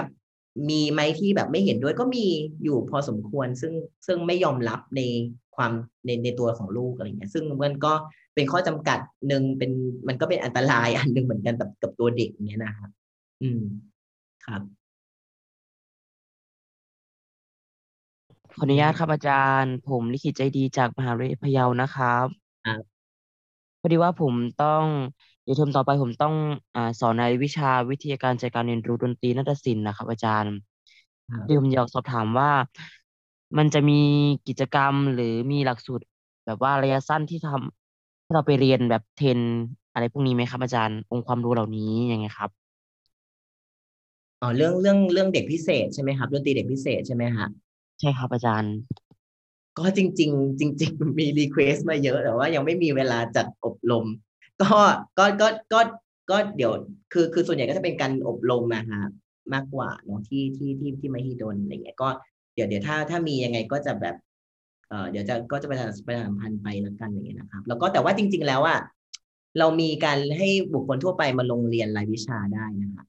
ทั้งของที่วิไลดุริยางคศิลป์แล้วของวิไลราชราชสุดา ก็จะมีวิชาดนตรีเด็กพิเศษอยู่อะไรอย่างเงี้ยนะครับ ก็อาจจะต้องลองเช็คเรื่องระเบียบตรงนี้ดูครับเพราะว่าเพราะว่าเราจะมีสอนด้วยอย่างอย่างของที่ที่ที่จุฬาก็มีเนาะก็จะเป็นแบบวิชาดนตรีสำหรับเด็กพิเศษอะไรอย่างเงี้ยฮะครับคือคิดว่าถ้าได้เรียนสักคอร์สหนึ่งเนี่ยก็น่าจะสามารถจะจัดการตัวนี้ได้นะครับ ครับขอบพระคุณครับครับ ครับ ก็สำหรับวันนี้นะครับ ก็ขอบพระคุณนะครับ อาจารย์ ผู้ช่วยศาสตราจารย์ดรนาทีเชียงชนานะครับ เดี๋ยวนี้ท่านเป็นรองคณะบดีฝ่ายวิชาการนะครับ วิทยาลัยราชสุดาที่มหิดลนะครับ แล้วก็สอนที่วิทยาลัยดุริยางคศิลป์มหิดลด้วยนะครับ ก็ได้ความรู้เยอะแยะมากมาย แต่อย่างไรก็แล้วแต่วันนี้มันคงเป็นความรู้ในลักษณะ mindset กว้างๆเนาะอะไรที่ที่มันจะต้องลงลึกลงรายละเอียดเทคนิคการสอนวิธีการจริง ๆ เนี่ยมันก็คงต้องไปเรียนเป็นคอร์สเป็นรายวิชาเพื่อจะได้ได้เข้าใจเด็กพิเศษ มีความต้องการพิเศษจริง ๆ นะครับ เพราะว่าการที่ แต่ว่าผมก็เชื่อว่าคุณครูดนตรีเนี่ยก็ก็เรื่องพวกนี้ก็มีความจำเป็นนะ อย่างอย่างที่บอกก็ต้องควรจะต้องไปโรงเรียนอะ่ะ ผมไม่รู้สิ ในในที่มหิดลก็มีมั้งครับ แต่ที่ที่จุฬาก็จะมีนะครับอาจารย์นรุตก็เป็นคนสอนนะครับ แล้วพอได้โรงเรียนเนี่ยมันก็จะได้ไปไปมีประสบการณ์กับเด็กที่เด็กจริง ๆอะ่ะในคลาสเรียนที่เขาเป็นเด็กเด็กที่มีความต้องการพิเศษจริง ๆ เราก็จะเข้าใจอะไรอย่างนี้มากมากขึ้นนะครับ ส่วนผมก็เรียนรู้จากประสบการณ์เนาะก็มีทฤษฎีนิดหน่อยแล้วก็เรียนรู้จากประสบการณ์ แล้วก็พอจะพอจะเข้าใจภาพรวม แล้วก็รู้สึกว่าสิ่งนี้เป็นสิ่งที่กำลังมีเด็กพิเศษมีความต้องการพิเศษเนี่ยเยอะขึ้นมากจริง ๆ ในสังคมนะครับ อาจจะด้วยจากสภาพสังคมด้วยอาจจะสภาพแวดล้อมอะไรก็ไม่รู้แหละ ผมก็ไม่ใช่หมอนะ แต่เท่าที่จากประสบการณ์เนี่ยรู้สึกว่ามีเยอะขึ้นมากจริง ๆ นะครับ แล้วก็คุณครูก็ควรจะเตรียมพร้อมรับเรื่องพวกนี้ไว้ ก็วันนี้ยินดีมากนะครับ มีแฟนคลับอาจารย์เกรซเข้ามา ในในนี้เยอะมากเลยนะครับ ในเฟซทั้งใน Facebook แล้วก็ในในซูมนะครับ หวังว่าเดี๋ยวในโอกาสต่อไปถ้ามีโอกาสดีๆ ก็จะเชิญอาจารย์มาอีกนะครับ แล้วก็ช่วงนี้ผมก็คงจะออนไลน์ประมาณนี้นะครับ อะไรที่ที่มีความรู้หรือ เออผมไม่คิดนะว่าความรู้ทางด้านดนตรีศึกษาเนี่ยจะมีคนตอบรับเยอะขนาดนี้ เดิมเดิมผมก็ทำแต่สอนในห้องเรียนนะ ช่วงนี้แบบเมื่อมีเรื่องประเด็นเรื่องหัวข้ออะไรที่ผมก็แค่เอาสิ่งที่อยู่ในห้องเรียนมาเป็นสาธารณะอะไรเงี้ยก็รู้สึกว่าได้รับเสียงตอบรับดีนะครับ ถ้าเกิดในโอกาสหน้าคงทำหัวข้ออื่น ๆด้วยนะครับแล้วอาจารย์เกตก็มีความรู้เยอะในหลาย ๆ หัวข้อนะผมจะเชิญมาเรื่อยๆนะดีฮะโอเคครับ ถ้าวันนี้ก็คงคงเท่านี้นะครับ ขอบพระคุณทุกท่านที่ติดตามนะครับ แล้วเดี๋ยวก็คงจะได้พบกันใหม่นะครับ สำหรับนิสิตเมื่อกี้ที่เรียนไปนะครับไอ้ case study ทั้งหลายนั่นก็คือข้อสอบนะครับ อาจารย์เกสบอกข้อสอบล่วงหน้าแล้วนะครับ เดี๋ยวผมเอาเคสนั้นไปให้คุณแก้ปัญหาเป็นข้อสอบแล้วกันนะ โอเคครับ วันนี้คงเท่านี้ครับ ก็สวัสดีครับ สวัสดีครับสวัสดีครับขอบคุณมากครับเคสครับขอบคุณครับครับครับสวัสดีครับขอบคุณครับสวัสดี